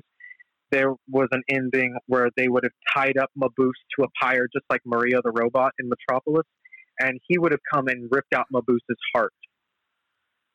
And then the witch, like the witches, were going to turn to stone, and like all these other crazy ideas. And I was just like, I don't know how and shit to do this because I have no money, and I'm 21, and I have to do all of this by myself and edit it all by myself on my laptop. And I'm lucky I got a mic. Uh, and- but the script just it, it constantly kept changing because of you know this unforeseeable event that happened. And thankfully, So- yeah, and let those things happen. It, I, I, I would really would have been interested to see, as you do too, you know, the deaf symbology and and him. Yeah. that would have because I like the Seventh Seal. I saw for the first time earlier this year. We did a review of it, and um, it was it that movie. I don't want to get talking about No. that one. That one, that one, we could talk for a long time. And uh, because because Richard Chamberlain and I, who did that review together, we, we talked for at least an hour on the you know on the movie, and it was. I know I think we were only touching the surface what we could talk yeah, right. about. Oh, that's yeah, that's a, a masterpiece of all Bergman. I love Hour of the Wolf. Now I'll shut up because we're going to go way off topic.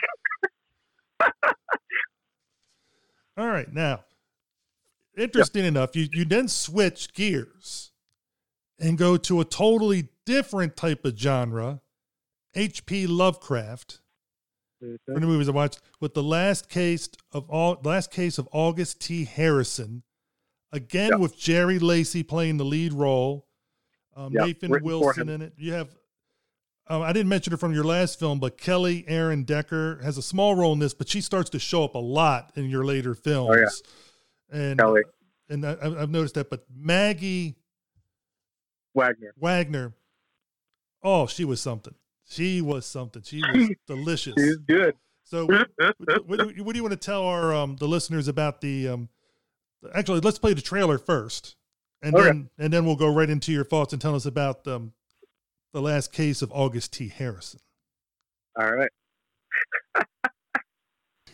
Are you Detective Harrison?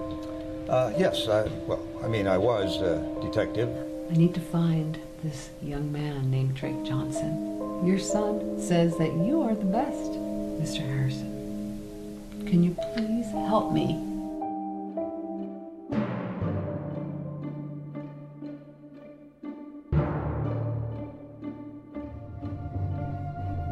You'll begin to see them too.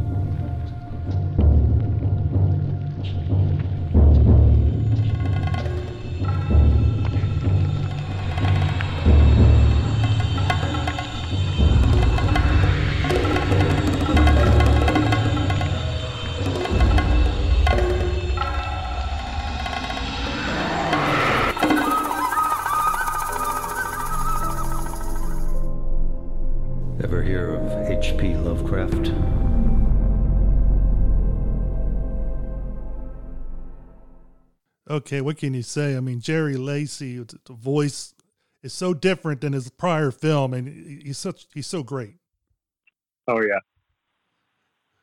So one one thing I just want to mention to everybody: these these um trailers, if you want to see them, they're available on YouTube at uh, Hollinsworth Productions, and it's uh, H O L L I N S W O R T H Hollinsworth, not Hollingsworth as most people think.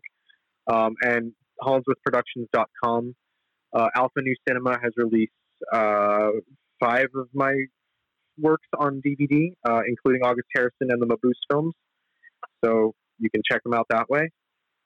And uh, yeah, um, yeah, I'm going to put links on our description thing to um, the YouTube channel and uh, make sure people know where they can go to Alpha access, you know, and, and be able to, you know, see these films because I mean, it, in, in Alpha, it's, it's, I mean, you're not, you're not, I'm not sure how much you're charging. I didn't look at the prices, but I'm not in charge of that. That's, that's not even my, I have no say on that.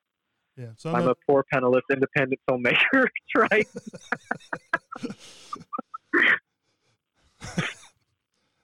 yeah. Well, I'm a penniless podcaster, so we're we're in the same we're in the same situation. so I gave I gave the listeners a little bit of a hint that this movie is about H.P. Lovecraft. They heard H.P. Lovecraft's name in the trailer. So tell us about the movie. You know, what what do you want to talk about with this one? Yeah, well, I guess, I guess I'll start with my love of Lovecraft. Um, I was always familiar with Lovecraft uh, as a kid. I I knew that he was a horror writer and that he was scarier than Poe. And so, like, Poe was like my guy as a kid, and Lovecraft, I was always like, well, I don't know that I that's that might be too intense for me. I'm getting scared with the House of Dark Shadows, so you know, should I go in that territory? And then um, I saw The Haunted Palace with Vincent Price. That was my first introduction. Really liked that movie. Uh, and then um, I have a book of horror movie posters, and there was a poster for the Dunwich Horror, the AIP film, and you know that's a that's a really nice exploitation poster with the the Wilbur's twin and and the, the half naked girl attacking, and I always wanted to see that. And then we were at uh, one of my parents' friends were having a party, and he had some vintage Lovecraft Ballantine paperbacks, and he had the Dunwich Horror. So I was bored. There's a bunch of adults at this party, and I could care less. So I'm looking at the books, and I'm looking at that one in particular. And he's like, "Hey, you want? You can take that home and read it if you want." So I read it in the car, riding home, the whole first, the whole, the whole story, the Dunwich Horror, in like one car ride, and I was converted. I was like, I want to go to the Miskatonic Valley. I want to see Sentinel Hill. I want to hear the whippoorwills. This is amazing. I love it. And then I just devoured every single Lovecraft story I could. So this is also I'm like ten or eleven. I should have put that detail in there. Um, and so I was reading a bunch of Lovecraft, and then I did, as I mentioned, I did a Dunwich horror movie version as a book report in the seventh grade. Uh, so after Mabuse, we were going to make one film that fell apart, and then I decided I either wanted to do my own version of Dunwich or another sort of Lovecraftian story. And then I, I started thinking of August Harrison. And uh, I wrote it for Jerry. And then we made it that Christmas. And it was myself and Nate and Jerry hanging out in Venice, nights on end, and just the three of us hanging around, filming and having fun. And um, and then we, we did the festival circuit, and uh, it's a film I'm very, very proud of. I know Nate, Jerry, and Maggie are all very proud of. Uh, we worked really hard on it. I really wanted to, as we were, as we were, as we started our conversation, talking about the artificiality of film. Um, the Mabuse movies are very, you know, artificial, very stylized, purposely so, uh, because they are not in reality. They are in a, a fairy tale landscape. This needed to be real. This needed to be uh, I mean, it was it was Venice Beach because this is that's where I'm from. Um, I wanted to go to the Val Lewton uh, side of filmmaking into the more suggestive noir horror. Um, I wanted to utilize Venice the same way that Curtis Harrington had used it in Night Tide. I love Curtis Harrington. Curtis Harrington is such an underappreciated, underrated talent. People need to rediscover him. Just gonna say that, get that out of the way. Uh, Night Tide, uh, Dementia, um, another film, Bloodbath, which is a crazy cult film, but had used Venice Beach in such an atmospheric European-esque way. And um, in order for uh, and, and with Jerry having written it for Jerry, who is Humphrey Bogart, as we know, in a new noir, um, he was going to ground it in such a reality with his performance that it dictated the rest of the film be so realistic for us to buy into the suggestive horror.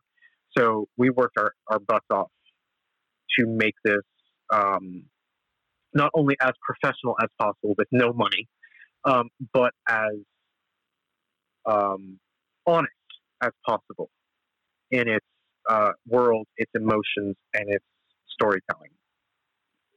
So there you go.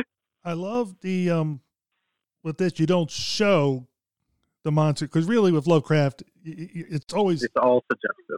It's all suggestive, and I think it's just best always left that way because every time, not every time, but most of the time I've seen a Lovecraftian film where they show it to you the the undescribable.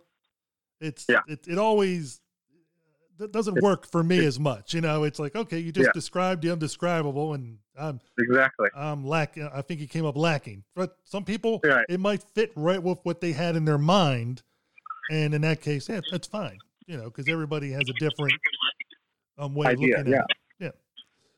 But I mean, uh, Jerry Lacy again. It, I think I, I messaged you before. Oh, Jerry Lacy's doing a great job, and, and it's like, what a shock. yeah, exactly, exactly. You, you probably Jerry thought I was, is, you probably thought I was telling you water was wet or something like that. I mean, it's it's it's you know. It's, uh, yeah, yeah, yeah. I mean, I remember when we were we um we were recording all the, the the voiceover narration in the film, you know, and so Nate and I are just sitting there, and we got the mic propped up, and Jerry's like, "All right, I'm gonna do the narration now." So he's got his script in front of him, and he just starts to speak, and then he he reads the thing, and then he like looks up, and she's being like, "All right, good, yeah, yeah," and Nate and I are like, "Wow, oh my god." He's like, "Okay, I'll carry on," and then he'll read the next thing, and then he looks up again, and we're like, "There's nothing to say, man. Just just great, you know."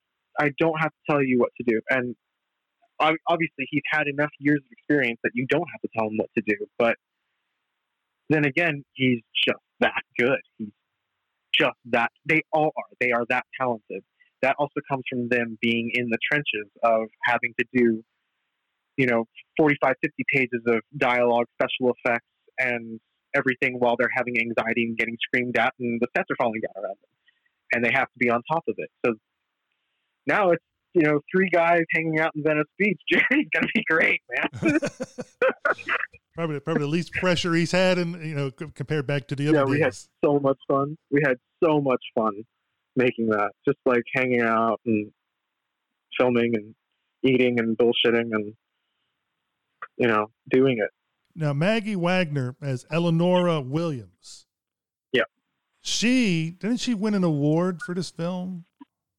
For best, best supporting both actress? her and Jerry, both her and Jerry uh, got um, yeah supporting and for, for lead act. I forget what festival. We won several awards for this. We got the best film. I got a best director at the, another festival. Um, I mean, all that's wonderful and it's great. It really what matters is getting the film seen by people.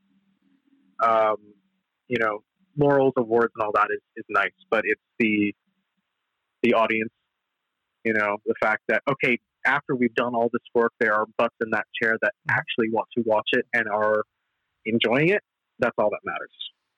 Yeah. What I was looking at is when I watched her do the role, and I'm glad she got recognition in that because yeah. she was terrific in the role. I mean, you knew, you knew right away, and even August did in his, the narration part that you know this was not adding something up well. Up. Yeah, yeah, something was up, yeah. and she did that very well. And you know, especially when she kept saying, "I want, I need the film, the film."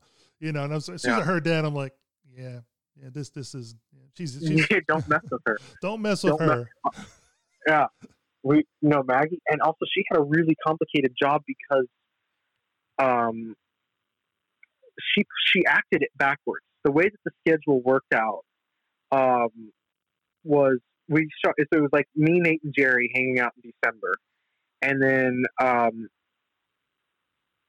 we uh, Maggie wasn't available until January, as I recall. And then the way that the way that things worked out, we shot backwards. So like she started with the ending, and like her very last scene on the movie was her introduction. So she played the part backwards. And I remember thinking, I don't, I don't know how I would do that. Then again, I'm not an actor. That's why I don't act. But I, was, I don't know how she's gonna start one way and then go this other way, and it's totally inverse. And yet, it was kind of brilliant how she what, how she did it. And um, and she wasn't there long. I think she Maggie was only on the show for about three days. You know, very in and out. I mean, everybody came in and did their thing and was out because it, it was just me, Nate, and Jerry. You know, Nate and I are working the, all the technical and stuff when he wasn't coming in and doing his Lovecraft bit because it Jerry, it's Jerry's film. Yeah, you know? and I just want to give her credit along with Jerry for Oh, having yeah, their yeah, yeah. for having No, their characters worked out ahead of time. that? so she could do backwards, forwards, in between because she had worked it all out. Where in some movies, you know, they shoot in order and and the actor works it out as they're going along. Yeah. But she had that. I mean, She was just as calculated as Eleonora, you know, and she held her. I mean, they all everybody held their own in that film, but but her and Jerry, there's several scenes that they they're giving each other these looks, and it's like, who's gonna throw the first punch? Because both of them, both of them seem very capable right now. Um, it was a lot of. I mean, we had so much fun making that. It was it was it So was much fun. excellent, and and again, you know, I'm not sure. Is this? I'm trying to remember now because you you sent me so many different links to so many different films. I'm losing track of what's actually This is, available. this is uh, exclusively on DVD. Okay, Exclusively. yeah. yeah. Thank, thank you for helping me out on that. You know, Oh yeah, no problem. No, but don't worry about it. but if you're an H.P. Lovecraft fan or just a fan of um, psychological drama or horror, which Yeah, is, film was- noir. it- film noir, this is definitely one you want to seek out and, and get because it, it was excellent. Um, then you went into a little bit of a comic book stretch Mhm. with your films with what happened to Detective Adam Sierra and the actor who play, um, plays Detective Sierra, Eric Gorlow, does a Yeah. really good job. I mean, he, he was in the last case of August T. Harrison as the son that set the whole thing up. Yeah. But it's it was interesting because you did like a trilogy of shorts or more than Yeah, that. well, actually. no, There's- there's five of them. There's There's, five. five. of them, yeah, but I mean the main and there's technically there's technically three earlier ones from when I was a student filmmaker, um, with Linden Chiles uh, as the uh, the sergeant. But um, Detective Adam Sarah, yeah. So this is a, a character. Uh, do we have a clip, or should I just start rambling again, or what would you? What do Oh, we do? I don't have. The, it, You it- it didn't have a trailer. It didn't have a trailer for this one where I could see on YouTube, so I don't have a clip for it or of it. Okay, that's all good. But it's um, it's it, what I liked about it is, and you've done this with a lot of your films, is when you do the film when you when you set it up, it's going back and forward in time. It's like you, you know you, non-linear. yeah, nonlinear, which I like and have no problem with at all. You know, and, and this first one was really good with Max Max um Landworth with Playing Ben Campbell. And when I watched him in this film, he reminded me of a young Jon Cryer with his mannerisms and his laugh. I was thinking, because a lot of people are going to go with the Joker when you, when you describe the movie a little bit, but I was thinking, it's like Jon Cryer, the way he's going at his face and doing this and that. I'm like, you know, it, it, it, it- that was where my mind went to. I don't know what, I don't know whether he would like that or not, but that's where I headed. Interesting. Well, you know, it's just some everybody has a different opinion about different things, Oh, yeah, and yeah, a- a different background. But you obviously have done many of these and they're available on DVD. Um, They're they're all on DVD and they're also all on my YouTube channel because it's a it's a character in a world I'm very proud of. Um, I was writing these, I guess you could call them short. I I there's a somewhere deep inside of me there is a frustrated comic book artist that cannot draw. So because I can't draw, I'll write. So I was writing like these short stories that are basically a comic book mythology about um, lost Angeles.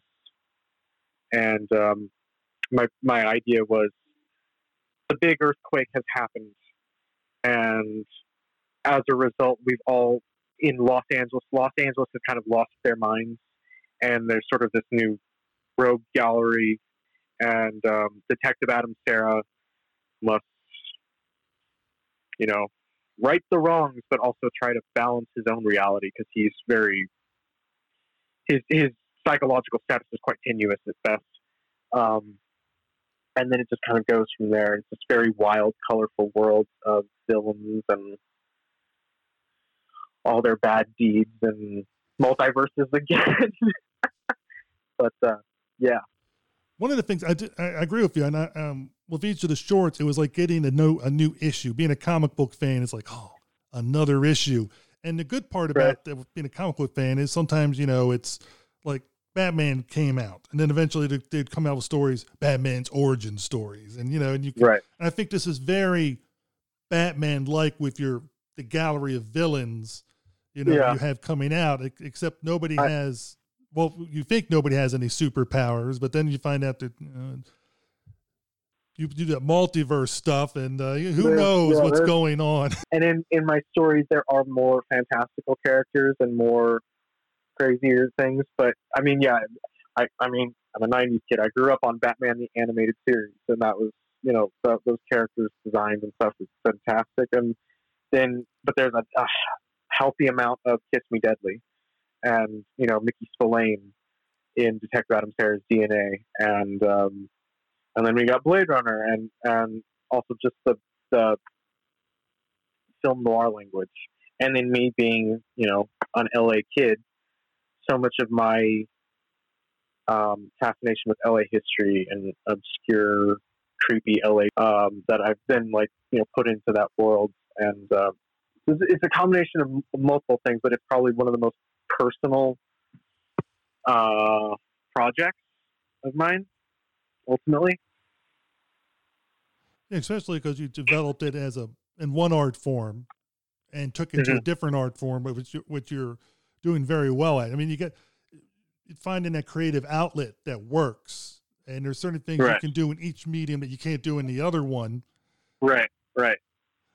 Which which is make which makes it nice, and of course, I mean, there are some scenes in there where I'm just like, what in the world is going on? You know, it, it, it's it's because you had like um, Lady Cat pop out of nowhere and do this, and then, and then of course the next but film. we explain it. We yeah. So so if, if you watch one of these shorts and you're like, what the, the next short usually explains what happened in the prior short because again he likes to go back in time and then show from the different angles, and then um was it Dream Catcher or Dream Weaver? Dream Dreamweaver, the Dreamweaver. Dreamweaver. She comes into play and explains the whole multiverse. Um, and then everything takes on a whole perspective, a different perspective of what really has been going on here on these five individual stories. Uh, again, so much fun, and really, um, the, when when I had done my original trilogy of Detective Adam Sarah back when I was a teenager, um, we only did uh, the Ice Snatcher, Copycat, and then the Fireman. It was very sort of limited. So when we were doing this, and then also we're doing Doctor Hazard, and we're doing the Dreamweaver, and I'm like dressing up my actor friends as these people, and, and then there's like this other half of me is like, hey, I'm getting to see my character literally come to life. You know, that I've been like, I've been writing stories about these people since I was, you know, a kid in school, and now it's here they are, and they're interacting, and they're doing the things that they're doing, and so there was a there was a, a fanboy, a personal fanboy happening for my own creations, but lots of fun, so much fun to make those movies. Oh, and then you have a crossover between your movie uh-huh. universes, which you know I don't want to spoil, but you know. Um, oh, you can you can totally spoil. I think it's a selling point. oh. Well, if, if, if, if you like Nathan Wilson and you like Dr. Mabuse, you know, he makes an yeah. appearances in this movie and is in it. Uh, yeah.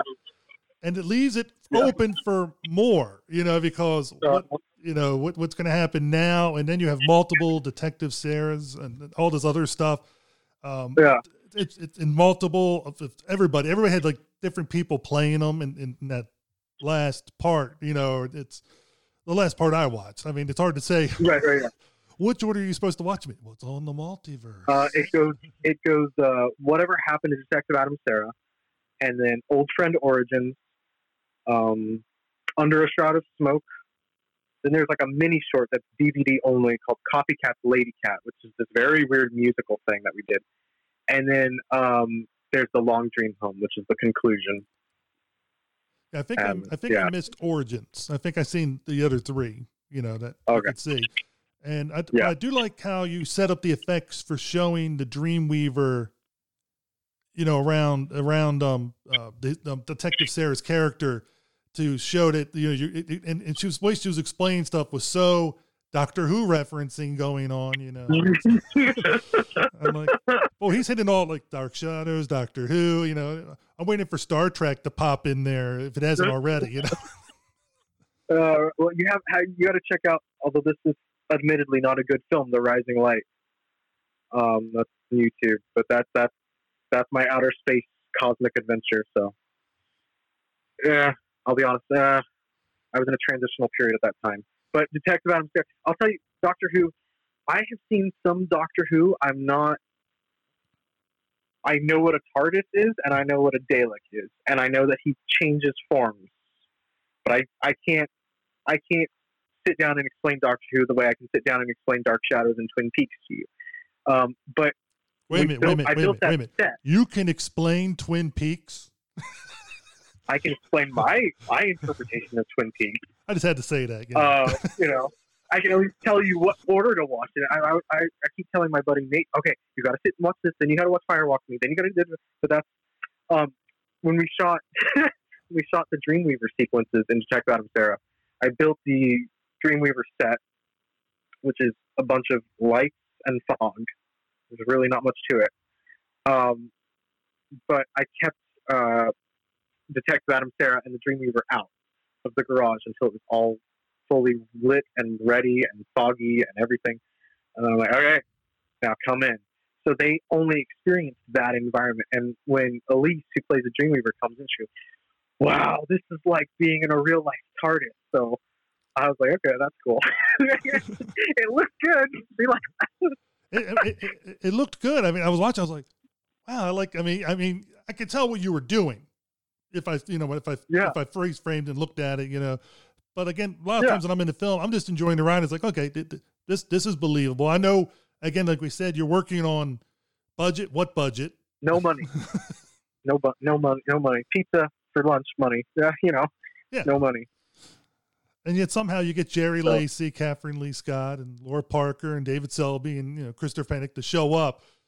Must have you Yeah. must have you must be doing something. You know, get must have some charm on you when you're with them. You know, at least at least your emails are. Good. I am Dr. Mabuse. I just hypnotize them and they come. You know, that would explain everything. except that I'm still broke, so I, Mabuse made money. but yeah, they have a good time. Really, that's. I mean, that's. I cause, like I said, this is my fun. Um, if you're not having fun doing this, don't do it. And we, it takes an army to make a movie. This is a whole entirely collaborative effort. So if you're going to come, we're all going to have fun. That's the main objective. Because we don't have any money, so we got to have some fun. that is true. Um, you've done you've done your H.P. Lovecraft. You've done superhero. You've done crime genre, witches in it, all that stuff. Then you go and do a ghost story. Yeah, The Nighttime Winds. yeah. and that one was really good. And we're going to play the trailer for it first, and then we'll talk about it. But this one, very small cast, very well done. You guys are Thank going to you. love it.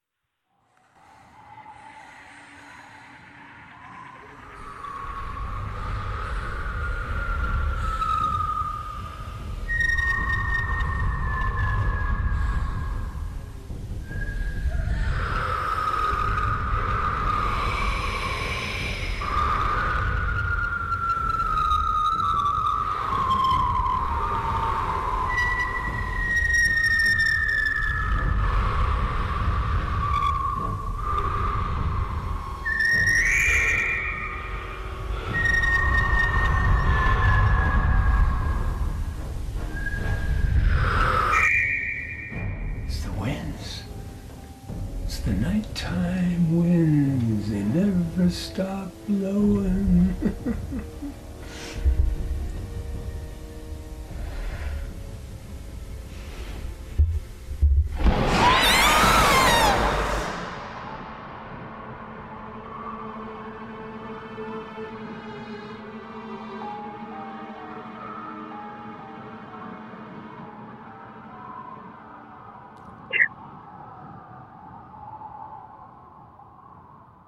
Now I know, listeners, there wasn't much dialogue in there. Yeah. There's a there's another trailer that that came out that has more dialogue and more plot uh, in it, but I know that's a very visual trailer that you played. Yeah. Well, I, I like. I played oh, good. but I liked Christopher Pennock, Pennock playing Yeah. part because it almost reminds me, this house has a death curse kind of voice going on, where he's Right. saying his lines with the night winds, and he does it so well, you know. And um, Oh yeah, that's Chris. That's that's that's him. but Kelly Aaron Decker as Sheila and Kate Avery as, as Wendy, who've been in multiple of your films. hmm Is, is this their showcase with the two of them? Basically, it's, a, it's their story. Um, Nathan Yeah. Wilson, of course. What's a film without Nathan Wilson from you? you got to have him in there. and he, and he plays a couple different roles. But I I liked it that it was a small cast, intimate setting, and I think it worked really well. Do you want to just you. you could if you want to describe people, you know, um, what it's about? Yeah. Well, I, I'll tell you, I dreamed, I dreamt this film when I was again, like in seventh or eighth grade. I had this dream about these two women in this big house, and one of them was terrified of the dark, and they were like in this big living room with the staircase in the back, and then the lights went out, and the one was just terrified because she knew there was something else in the dark, and I it was one of those weird dreams where it's like you're not quite sure did I was that something I watched on the television or was that like real or was did I dream that? And evidently I dreamt it. Um, and then I, I always was like, oh my god, this makes such a cool movie and it's black and white haunted house gothic. Um, and then took me years to finally think of what that story could be. And it originally, uh, this film began as like an episode for season two of my uh, web series uh, Theater Fantastique, and then it became kind of like a mini feature. And uh, but it's a it's very influenced by Shirley Jackson's writings. Um, more so, we have always lived in the castle than the haunting, uh, because of the tale of two sisters, and you know they are not psychologically stable as any good pair of sisters should be and lots of regrets, lots of dark family secrets, and of the winds that never stop blowing, which is something I love. An, another film that Warner Brothers needs to get us out on Blu-ray, uh, the 1928 silent film *The Wind* with Lillian Gish, uh, which is about this woman uh, that, that comes uh, to the prairies, and the title card says uh, the story of a woman who comes to the Valley of the Winds and the winds that keep howling and she's like going mad and she's seeing the winds personified as this great white horse and um, it's a fantastic silent film. Oh my god amazing. Need the blu-ray and i love it and that that kind of became the linchpin of like oh okay that's how you that's how this haunted house story uh, needs to be and then um, we did it It, it was it was. I'm interested in the opening scene, and it was shown in a couple other scenes. What house did you get? You got a building somewhere where it has all that stairwells. I mean, you know, multiple locations, multiple locations. Um, some of it was Greystone Mansion in Beverly Hills. We ran up there and stuck around on the grounds for a moment. Um, some of it's out in Riverside, California. Some of it is in my living room on a green screen. Some of it is at my aunt and uncle's redressed. Um, it's the house doesn't exist. The house is a oh, I know the uh, house doesn't exist. I was just meaning the um the build that the, staircase. yeah where the staircase was. The staircase is out in Riverside, California. Yeah, because when you're watching, That you're was like yeah. they're still going up and up. They're still going. They're still going. Yeah. Uh, that's, and I started to think practical thoughts. I hope to lose not far away from wherever this bedroom is, which ended up being. You know, you start. To I know, think- and then you keep going and going, but it's all a metaphor because they're going into the mind. They're Mm-hmm. further and further into their own fractured psyche. And what Uh, I- I don't want to spoil this movie because this movie has some nice twists in it, you know, with different personality things. Yes. But it is it is really good, and it's it's one of those. Thank you.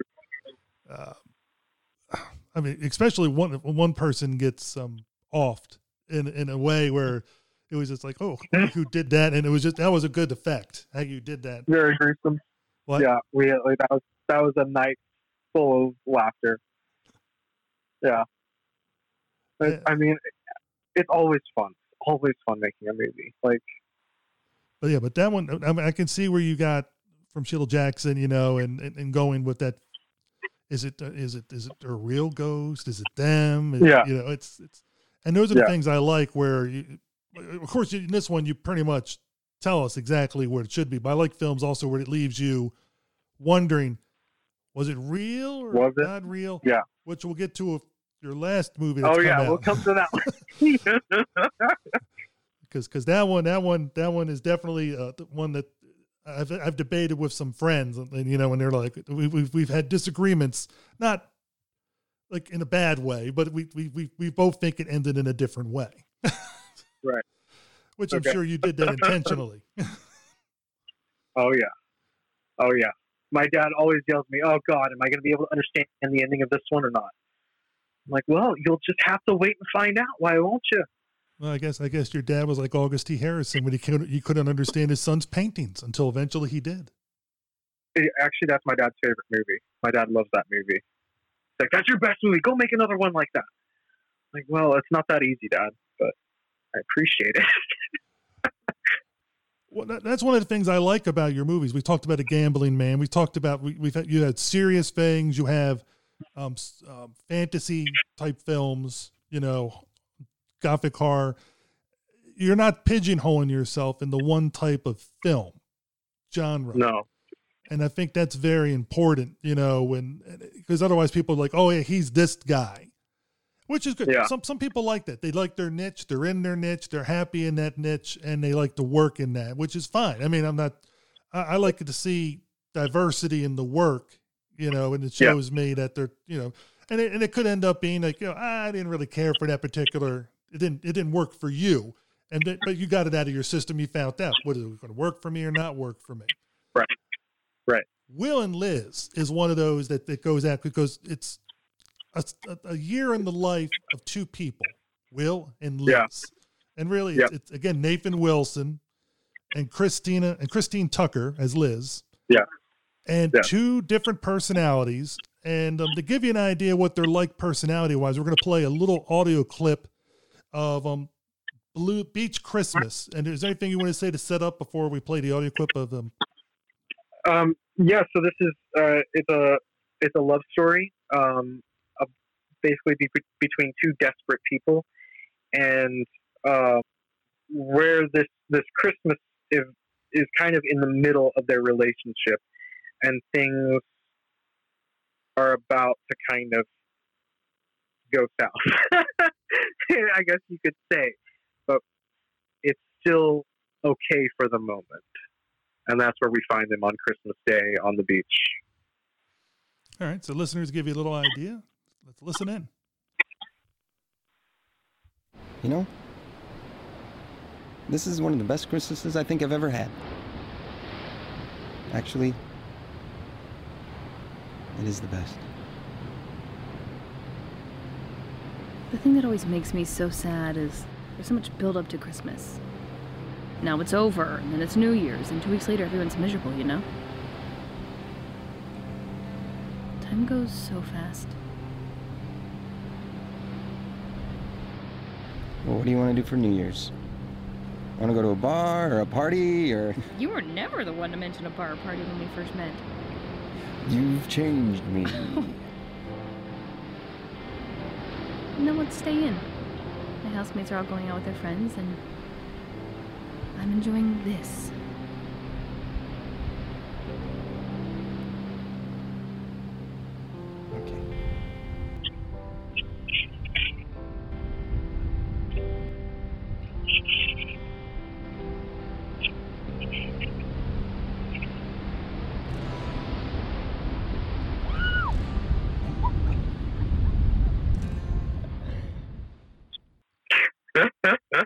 For those wondering, when she did her laugh and her giggle is when she um she had a um like a Santa's hat on or elf hat, and she they're on the beach and she's running to go into the water and the hat falls off, and Will stays on the towel. He doesn't follow her. Yeah.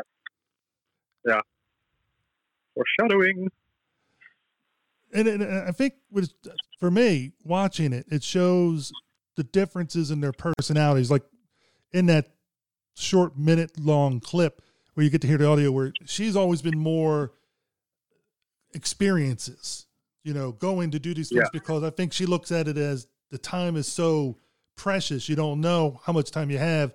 I want to enjoy as much life as I can. Where I think um, Will is more grounded. He's he's more of like I want to you know slow and steady wins the pace type. He doesn't want to rock the boat. He wants to stay within himself, which is when I think he brings up the um, you want to go to a bar or restaurant because you never were that type, you know. And um, she's Yeah. bringing him out of his shell.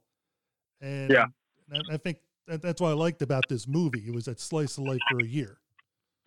Yeah, that, that was, I mean, talk about a total 180 from all my other endeavors. Um, but that was the point because I, I was scripting a, an actually a very big film, a very big film, um, for an outside uh, client. It wouldn't have been um, a Hollinswood Productions project, and uh, it was a horror movie. And within it there had to be like a love story subplot and i was writing it and i'm like i'm feeling more as i'm writing this love story subplot and i'm responding more to that than i am to the vampire activity you know that i have to write and uh I, and i was just kind of i was so i finished all the detective adam Sarahs, i'd done nighttime we've done all this the stuff that we've already discussed you know and i'm like i just need a break i need to feel something again. I need to challenge myself again. And um, I hate romantic comedies. So let's go make a love story. And uh, so I had an outline, and I, you know, to be fully blunt, uh, half the movie I've lived, and half the movie Nate has lived, and thus we come together to write to write the script. so it's all of our commiserated misery of relationships and life in Los Angeles and dating in Los Angeles and the ups and downs of yeah of being in a relationship or trying to be in a relationship and realizing you're either not right for each other as these two characters probably should not be together but yet this codependency and then the the um,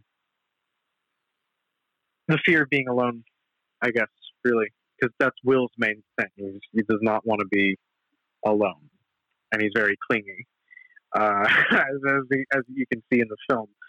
And then, um, and she doesn't know who she is or what she wants, and yet they are so magical together at first until because of each other they begin to grow. And then things aren't so smooth as they used to be.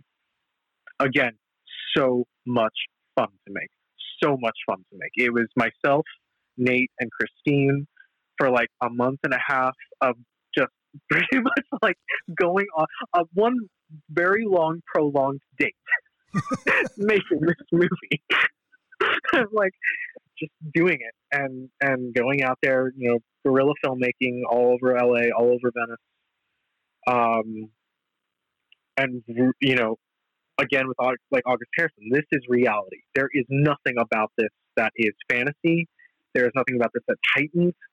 Um, so therefore, the performances are so key, and we have to like Will. We have to like him to go on that journey. We have to like her.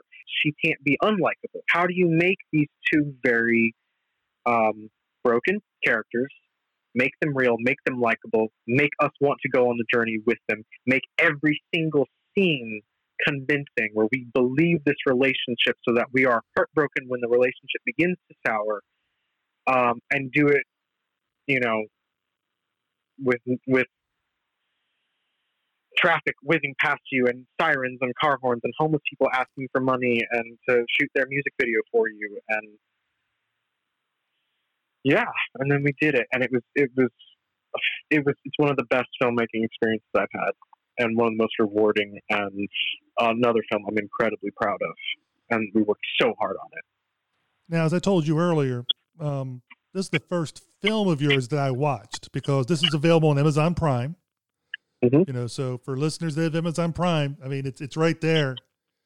Give it a listen and, and leave a review. You know, put in the comments. You know, leave a review about you know, th- th- you know, whether you liked it or not. You know, because th- those things matter.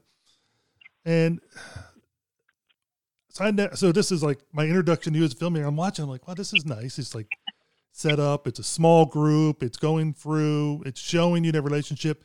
And I know for some people in movies, they get upset when there's like nothing really happening, so to speak. I mean, there's things happening, but you know they oh, want. oh yeah like, oh, it's she's subtle yeah, subtle. It's like he or she's got to get cancer. They got to get sick or this and that. You know, something tragic or when somebody gets shot or Right. which doesn't happen in the film. But you get you get my point is that people are expecting. Oh, yeah.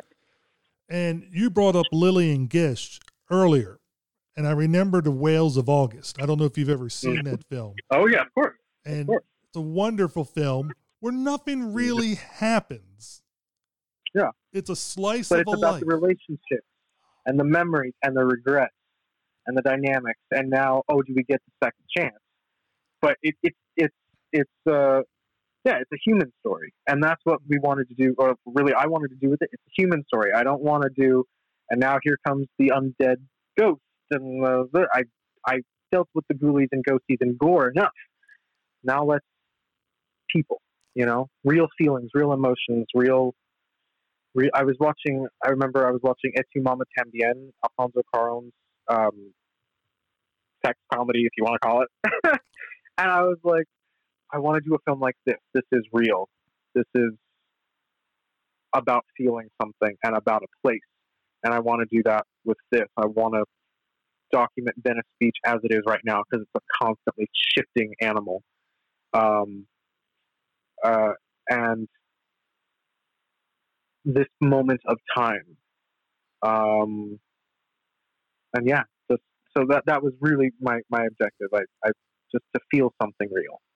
Yeah, and, and, and that's what I'm, saying. For me, remind I think of as your like Whales of August kind of film, where it's it's a human relationships.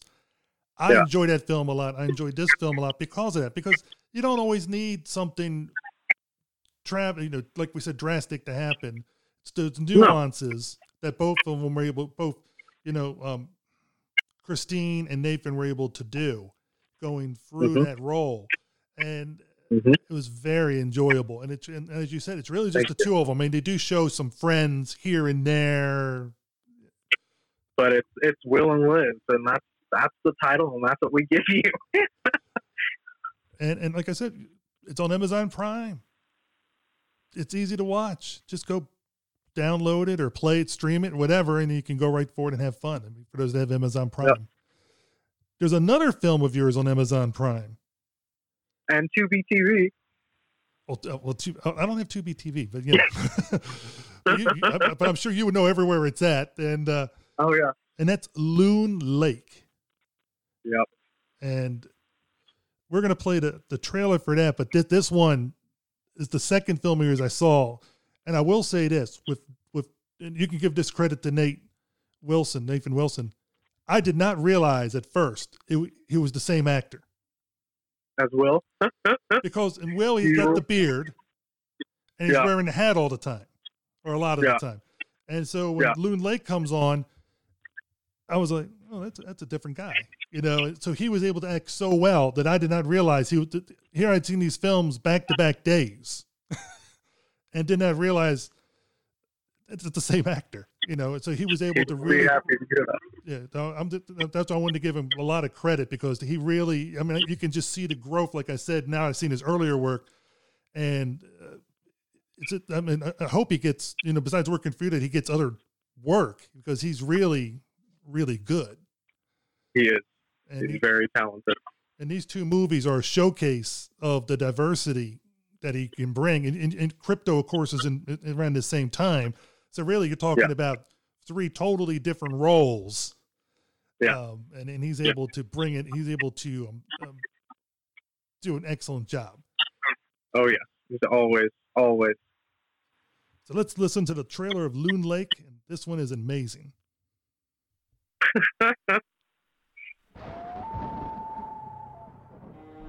Kind friend, beware as you pass by.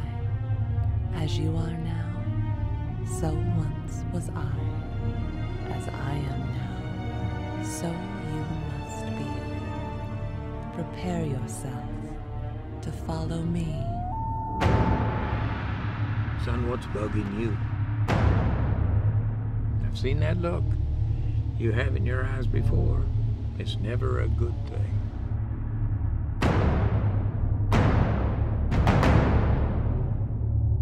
It's God's will. He's testing us. You believe this is a test? I must believe it. There's no witch. She was just some poor girl.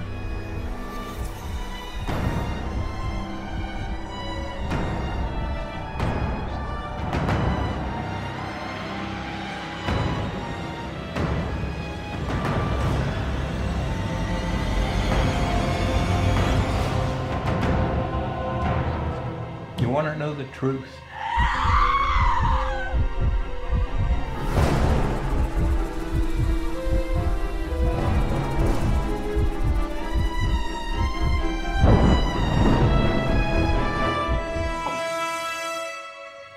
Fear does crazy things.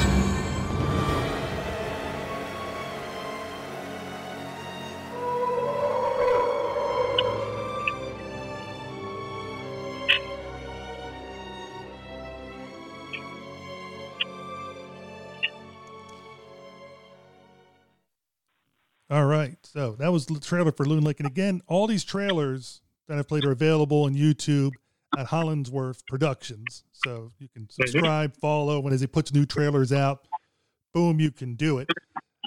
Loon Lake, again, Nathan Wilson in the starring role, David Yeah. Selby playing two different roles. Yeah. And uh, it's- he's just amazing. Um, Kathryn Leigh Scott playing his wife in the past. I'm David Selby's wife. And Yeah. um, Karen Ellen, Aaron, Karen, Karen Ellen, Karen Aaron Decker as um, Mary Jane Tur, Terlinden. Thank you. Yeah. Terlinden. And what I like about the actors that you've had in a lot of your movies, they don't have traditional Hollywood looks. You know, like you go to a Hollywood movie, everybody is just like, nobody sees these people. And, you know, like a guy like me, I'm not going to, you know, I might run into one person that looks like a Hollywood star, so to speak. but uh, you, you got real people and, or people with distinctive things. And, and, and she's, she's just enchanting. She has that enchanting look about her. You know, where, Kelly, yeah, where it just draw where she draws you in, and I didn't mention this in the other films. Where when she shows up, she just draws you in to her, even if she's in the magnetic. Yes. Yeah. But what do you want to tell listeners about Loon Lake? Well, it's based on a Minnesota uh, ghost story that Nate grew up with. Um, the, the the town, the house, everything that you see in the film, that's Nate's hometown. That's Nate's farmhouse where he grew up as a kid in Minnesota. Um, the legend is only like the cemetery is only ten minutes away from his house. So like grew up with this thing of back in the day. Uh, there was a supposedly a witch um, who was executed by the town and buried in Loon Lake Cemetery. And if you cross her grave three times, uh, she'll come back. She'll come for you, and you'll die an unnatural death. And this myth has per- been perpetu- perpetuated over time. And as a result, people came in and they defaced the cemetery. Uh, subsequently, they've had to remove the real Mary Jane's tombstone, and so nobody really knows where she's buried.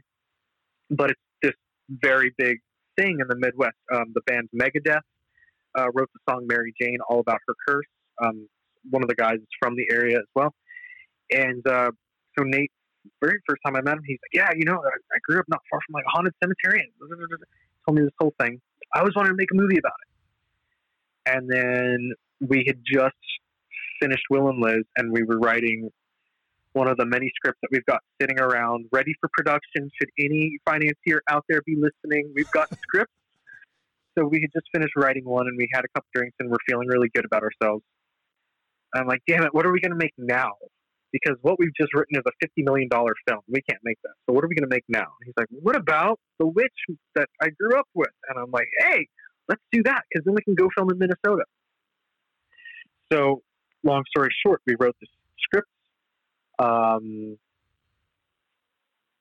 uh, I'll also say this: David Selby was nowhere in my thoughts or in Nate's thoughts at the time that we, you know, were writing the script. So, you know, his very first line in the film, "Let the devil take his own," is a quote from Night of Dark Shadows. But that's just because me, I love my, you know, Dark Shadows, and here's a movie about a witch that's being executed. So why not, you know, just honor that moment? Lo and behold, didn't expect him to, didn't expect that it would be him, you know, saying it 50 years after the fact. But that was cool. Um, and uh, we wrote it. Uh, we knew Kelly would play the witch because Kelly is a very good friend of ours, and the three of us scraped together what very little we had. And after trying for real financing and real product placements and any help that we could get, we realized nobody is going to help you. If you want to do anything, you got to do it yourself.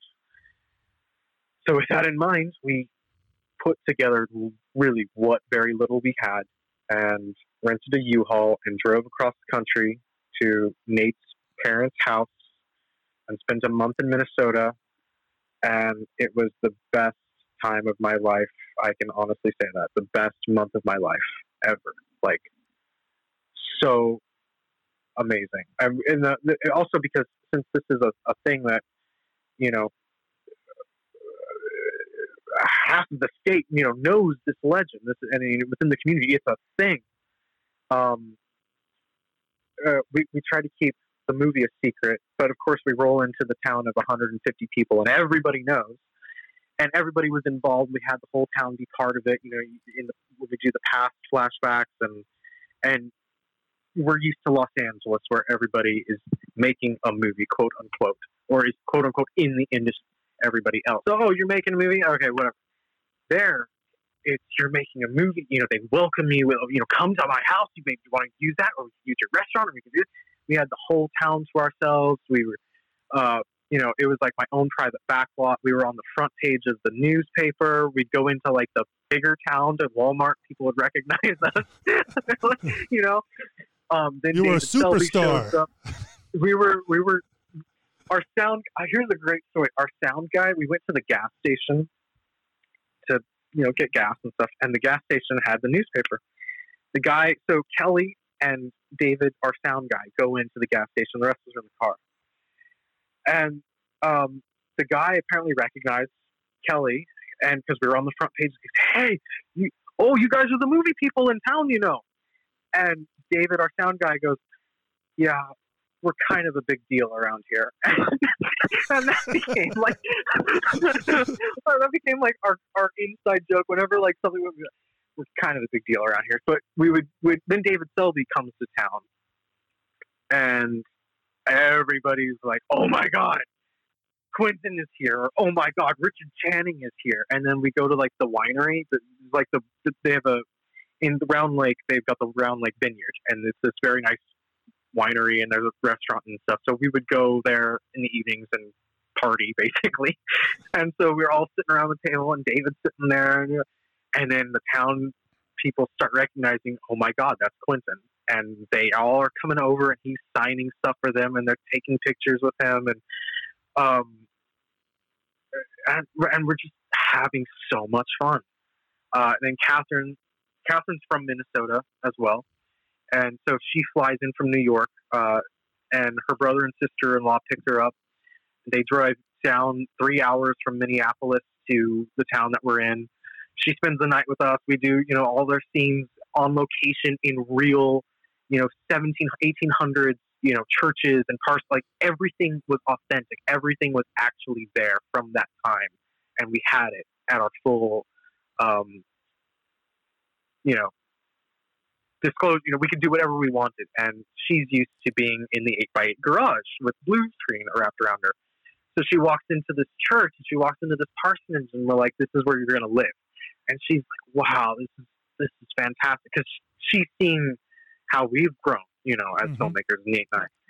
Um, so it was a whole big epic event. We shot 16 days consecutively, the middle of the woods, in the middle of the night, running around cornfields, and um, the whole. And then, well, I won't but the whole town was like coming out whenever we're doing big elaborate things in the middle of the streets, and they're all like, there, there's, some. The, the original cut of the film was two hours and 21 minutes, so about an hour, an hour and 15 minutes was cut but there was more things that we would do out in the middle of the street. We had the witch coming down the street for the dead wife, and everybody's in the shop uh, shop windows like filming us filming. so it was like we had TMZ, the local TMZ, Minnesota TMZ, watching us do our work, and um, the blood stain in the middle of the street was there for a weekend from us. It was the best time of my life. The best time of my life so much fun. Um, desperate to go again in a heartbeat. Because that's also the most recent thing I've, I've made too. We shot that September 2018.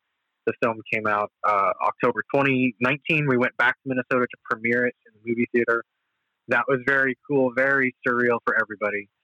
Um, and uh, we've got a Blu-ray coming up, hopefully June, July. This pandemic has obviously you know, thrown the schedule a bit, but um, the film is out there on Amazon Prime, on Tubi TV, on um, uh, Google Play, Vudu, a couple other platforms, and then a forthcoming Blu-ray DVD release with um, some deleted scenes and also how we made the movie. So, Are you can do the director's commentary? uh, we actually we did record a commentary, but then I decided, well, let's let's let's not reveal everything. Let's not tell everybody too too many secrets. So we, we have a, a, a very good, thorough making of. Okay. Um, and uh, uh, David Selby interviewed on it. Um, we also have like behind the scenes on the music score, uh, deleted scenes, so you get to see uh, some of quite a bit of what was cut. Not all of it, but most of it. Um, I forget what. There's there's there's a bunch of stuff on the Blu-ray. I'm looking forward to this Blu-ray. You know, this is because that'll be cool to get those um behind the, the deleted scenes and the making of because those are Yeah. things I think a lot of us movie fans like. We also like to have the physical copy because Yeah. once Yeah. you got a copy, you got a copy. Exactly. Netflix won't pull it. Exactly. Ex- exactly. Or Amazon Prime and all those other things. Right. But you're on there today, and tomorrow it could be eh, a Oh. I know we're on there for another five years. That contract. All right, it's not going anywhere soon.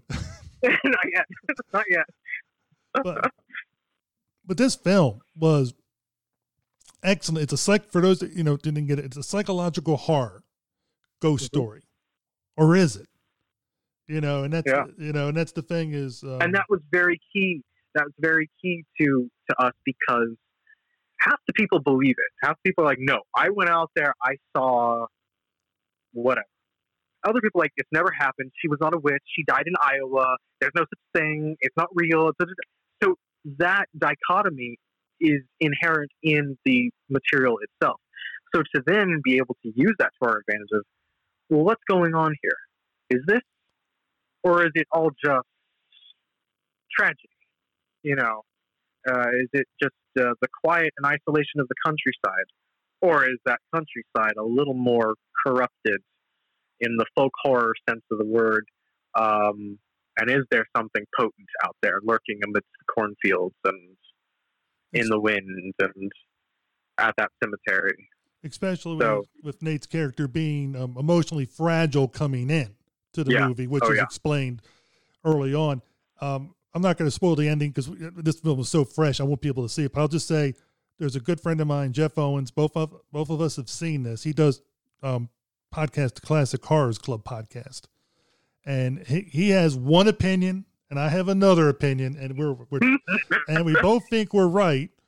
and which is which is what I love about some films is where you watch it and you go to the end and you're like, no, it ended this way, and you can talk to the person right next to you. You've been watching. No, no, it didn't go that way. It went this. Way. Did you not see what I saw? But everybody's focused in on their own personal experiences through their own uh, mores, yeah. and then they come out with a different analysis, and that's what I find um, when that's people are so, talking like, about your movie. It's good. It's so. I mean, it's, everybody has has asked us questions, like, well, but was or was, and I, I mean, if if people only knew how hard this film was to make. I mean, there was a moment the film did not happen because there was no money, um, and this film was not made with much. This movie was made with more money than any of my other works, but compared to like a television episode of regular television, this film was made with no money. But to just get what little we had to do that was a tremendous effort. And then to make a film out of state with only three people, two of them are also the main characters in the film. So they're do, pulling double duty. Um, if people only understood the effort. When you hear what you're saying of, well, was it or was it? And we're all sitting here debating, we all have our own theories. It's the, so rewarding and so um, honoring, really, because it's like, okay, it, it meant something. All that work was not for for naught. Having said that, there is an answer. There is a. I have. I know the answer. I know the truth, and I'll never reveal that truth. It, say, I'm not going to ask. You. It should you. be up to the audience. I'm not going to yeah, ask it you. should be up to the audience. because I want it to be left That's up the to the audience. I don't want to yeah, ask you. and I that's mean, the power. Yeah, that's the power of the, the longevity of the film because the longer that you ask questions, more, like Twin Peaks, to go to Twin Peaks for a second, the more questions that you ask, the longer that world is alive. So, and there might be further. We, we wrote the we wrote a sequel on the drive back from Minnesota to California. We wrote the second film, and it's a totally. It, we go back in time to the 50s, and it's a t- totally different story, but still exploring similar things and similar um, other stories that people were telling us as we were making this film. Mhm. Um, and uh, so we might there might be further Loon Lake adventures to come, money dependent, but best time of my life. Best time of my life. and one of the things I also enjoyed about the movie, as you said, you had sets Yeah, with the real buildings. Everything was real. Everything was there, and that you can feel that so much, you know, in helping. And, Yeah. and I'm sure the actors loved Oh, having yeah. all that stuff around them to be able Yep. to work with and help them stay into those characters. I mean, yeah. the one We were out in the woods in the middle of the night with all the mosquitoes and the lanterns and the bonfire, and they're feeling it instead of okay, we're in the garage with the blue screen. Do your best. and, and one actress I didn't mention, Brittany Benjamin, who plays Gracie, was a very Yeah. important character in that, and she also did Yeah. an excellent job. And very good. and, and what I like is is I'm trying to word this in a way so I'm not spoiling anything, but like, everybody different points of view in the movie, as you said, and some people are looking Mm-hmm. at this person saying this stuff. It's like, no, no, no, you're wrong. It, they don't say it. Um, Sometimes they do say it, but you can see Yeah. in their body language and their expressions that they're like, uh, are They're you doubting. Are you okay? Yeah, yeah. you know, and, and and that kind of thing. And I think that's that's what makes it so nice, in that um, the person doing the reactions is doing such a very you know very good job of of, of selling that part. every every side needs to be authentic. Otherwise, the whole thing is going to collapse. It, I mean, like like I was saying about Will and Liz, if you don't buy both of them, then this whole relationship, which is what the film is about, there is no film because it's all it's all fake. So it, with with this story, especially, you when we are asking what's real and what isn't, every every side has to be um, honest. Like I said, yeah, there can be no um, false notes. No false notes. Now you said um, hopefully down the road there'll be a, a sequel or prequel or whatever in that universe. Another adventure. Yeah. in Loon Lake. Um, what other things are you working on that, that you can talk about? Well, uh, I mean, there's, we've got we've got five scripts. We, I'll tell you this: we were going to make the Dunwich Horror this year. I, I, you know, as I said, I love Dunwich. We were going to do Dunwich Horror. Jerry Lacy would have been Wizard Whateley. Uh, Nate Wilson would have been Professor Armitage. David Selby would have been um, Professor. Uh, oh, I can't remember. He's one of the professors that that goes up and he's like this crazy drug addict in the film. So he's like on psychedelics and is seeing into other dimensions, like from beyond. Kelly Kitko was going to be um, another professor. We're going to make her a female, and uh, it really, I, I was drawing from a film I love called The Other from 1970. Tom Tryon about these twins, and here's the twin boys' secrets, and here's Wilbur and his twin in this very sad relationship of this alien hybrid wanting to meet his father. Like it was, it's a beautiful script. I loved it, and then Richard Stanley who I'm so happy has come back to filmmaking, announced he's going to do his version. So that kind of put the brakes on our no budget interpretation because they had six million on color out of space, and we can't compete with that. So, and then the pandemic happened. Uh, we've got plenty of other scripts, but what is shockingly, surprisingly in the works. I wouldn't have expected it myself. Dr. Mabuse is returning, or did he ever go anywhere? Was he always there? We are making a third mini film. And um, even though we haven't publicly announced the title, by the time this airs, I'll, I'll tell you the title The Thousand and One Lives of Dr. Mabuse. And Jerry Lacy is playing Dr. Mabuse again. Uh, Nate Wilson is playing Carl Lohman again. Yes. And uh, we're going to kind of turn everything on its head. And yeah, that's all I feel like it's going to be cool. It's going to be very different, very surreal. Uh, the, the main thing is I'm now almost 30 years old, and I was 20 years old when I did the my very first Mabuse. So talk about a difference in perspective and in filmmaking technique and in resources. And now I have a microphone and um, also story. Now it's really more the mental game between Loman and Mabuse and the ever spinning web that Mabuse has. Uh, and it'll be cool. I'm, I'm, looking forward to it because for me personally, the first movie where it was the two of them going at it, yeah, I like that one better than the one where it got to be everybody was in it because I like that um, yeah. Sherlock morality, morality uh, more, more Moriarty. Thank you. Sometimes just yep. I just can't. That's where my kids, my kids will usually jump in. Dad, it's this one. I'm like, yeah, you know. I said, when you get to yeah. a certain age, you got so many different words in your mind or names. sometimes you get tongue twisted. And uh, it, it, I like that cat and mouse game. Yeah. You know. Yeah, and I, I what I was saying earlier about you know the second Doctor Mabuse film. Um, at that time, that seemed like the best way to the most ambitious, certainly the most ambitious way to go with that. Uh, in hindsight, I you know I learned quite a bit. Um, and I, I also speaking to like Gambling Man and Crypto, um, I felt bad for my character. I was like, really, Inspector Lohman did not get much of a chance. I'm, I, I'm gonna, I'm, I'm gonna spoil it. I, you know, Mabuse takes him over. He becomes the new Mabuse at the end of my first film, and then the second story continues that arc. But I was like, he did not get a chance. I need, I need to fix something here. I need to, you know, reevaluate things. And also, and I think this is also a sign of maturity and getting older. I and and what we're living in, the world we're living in right now, I found that I now want more happy endings. I want more hope. I want more positivity rather than darkness wins, and uh, especially now. So this is an opportunity to kind of revisit that and reevaluate that, and still tell a very new, intriguing, tense story but now maybe both sides might stand a chance rather than one side is going to win. Um, yeah. And there are some other familiar faces that might be cameoing, surprisingly, in this one too.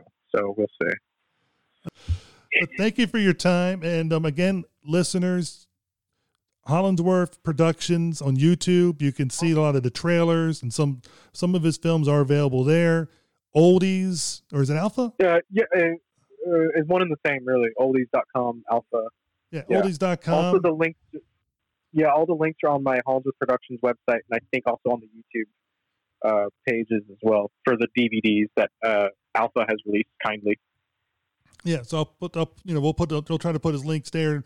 I mean, I'm sure if you go to um, oldies.com and type in your name, my name, know, yeah, and then it'll pop up all the films. And, um, and of course, like we said already, Loon Lake and Will and Liz are available on Amazon Prime and Tubi TV. And a Blu ray of Loon Lake is coming hopefully this summer, pandemic, you know, dependent. And uh, we're going to do a Will and Liz Blu ray as well. Um, hopefully in time for Christmas, but we shall see.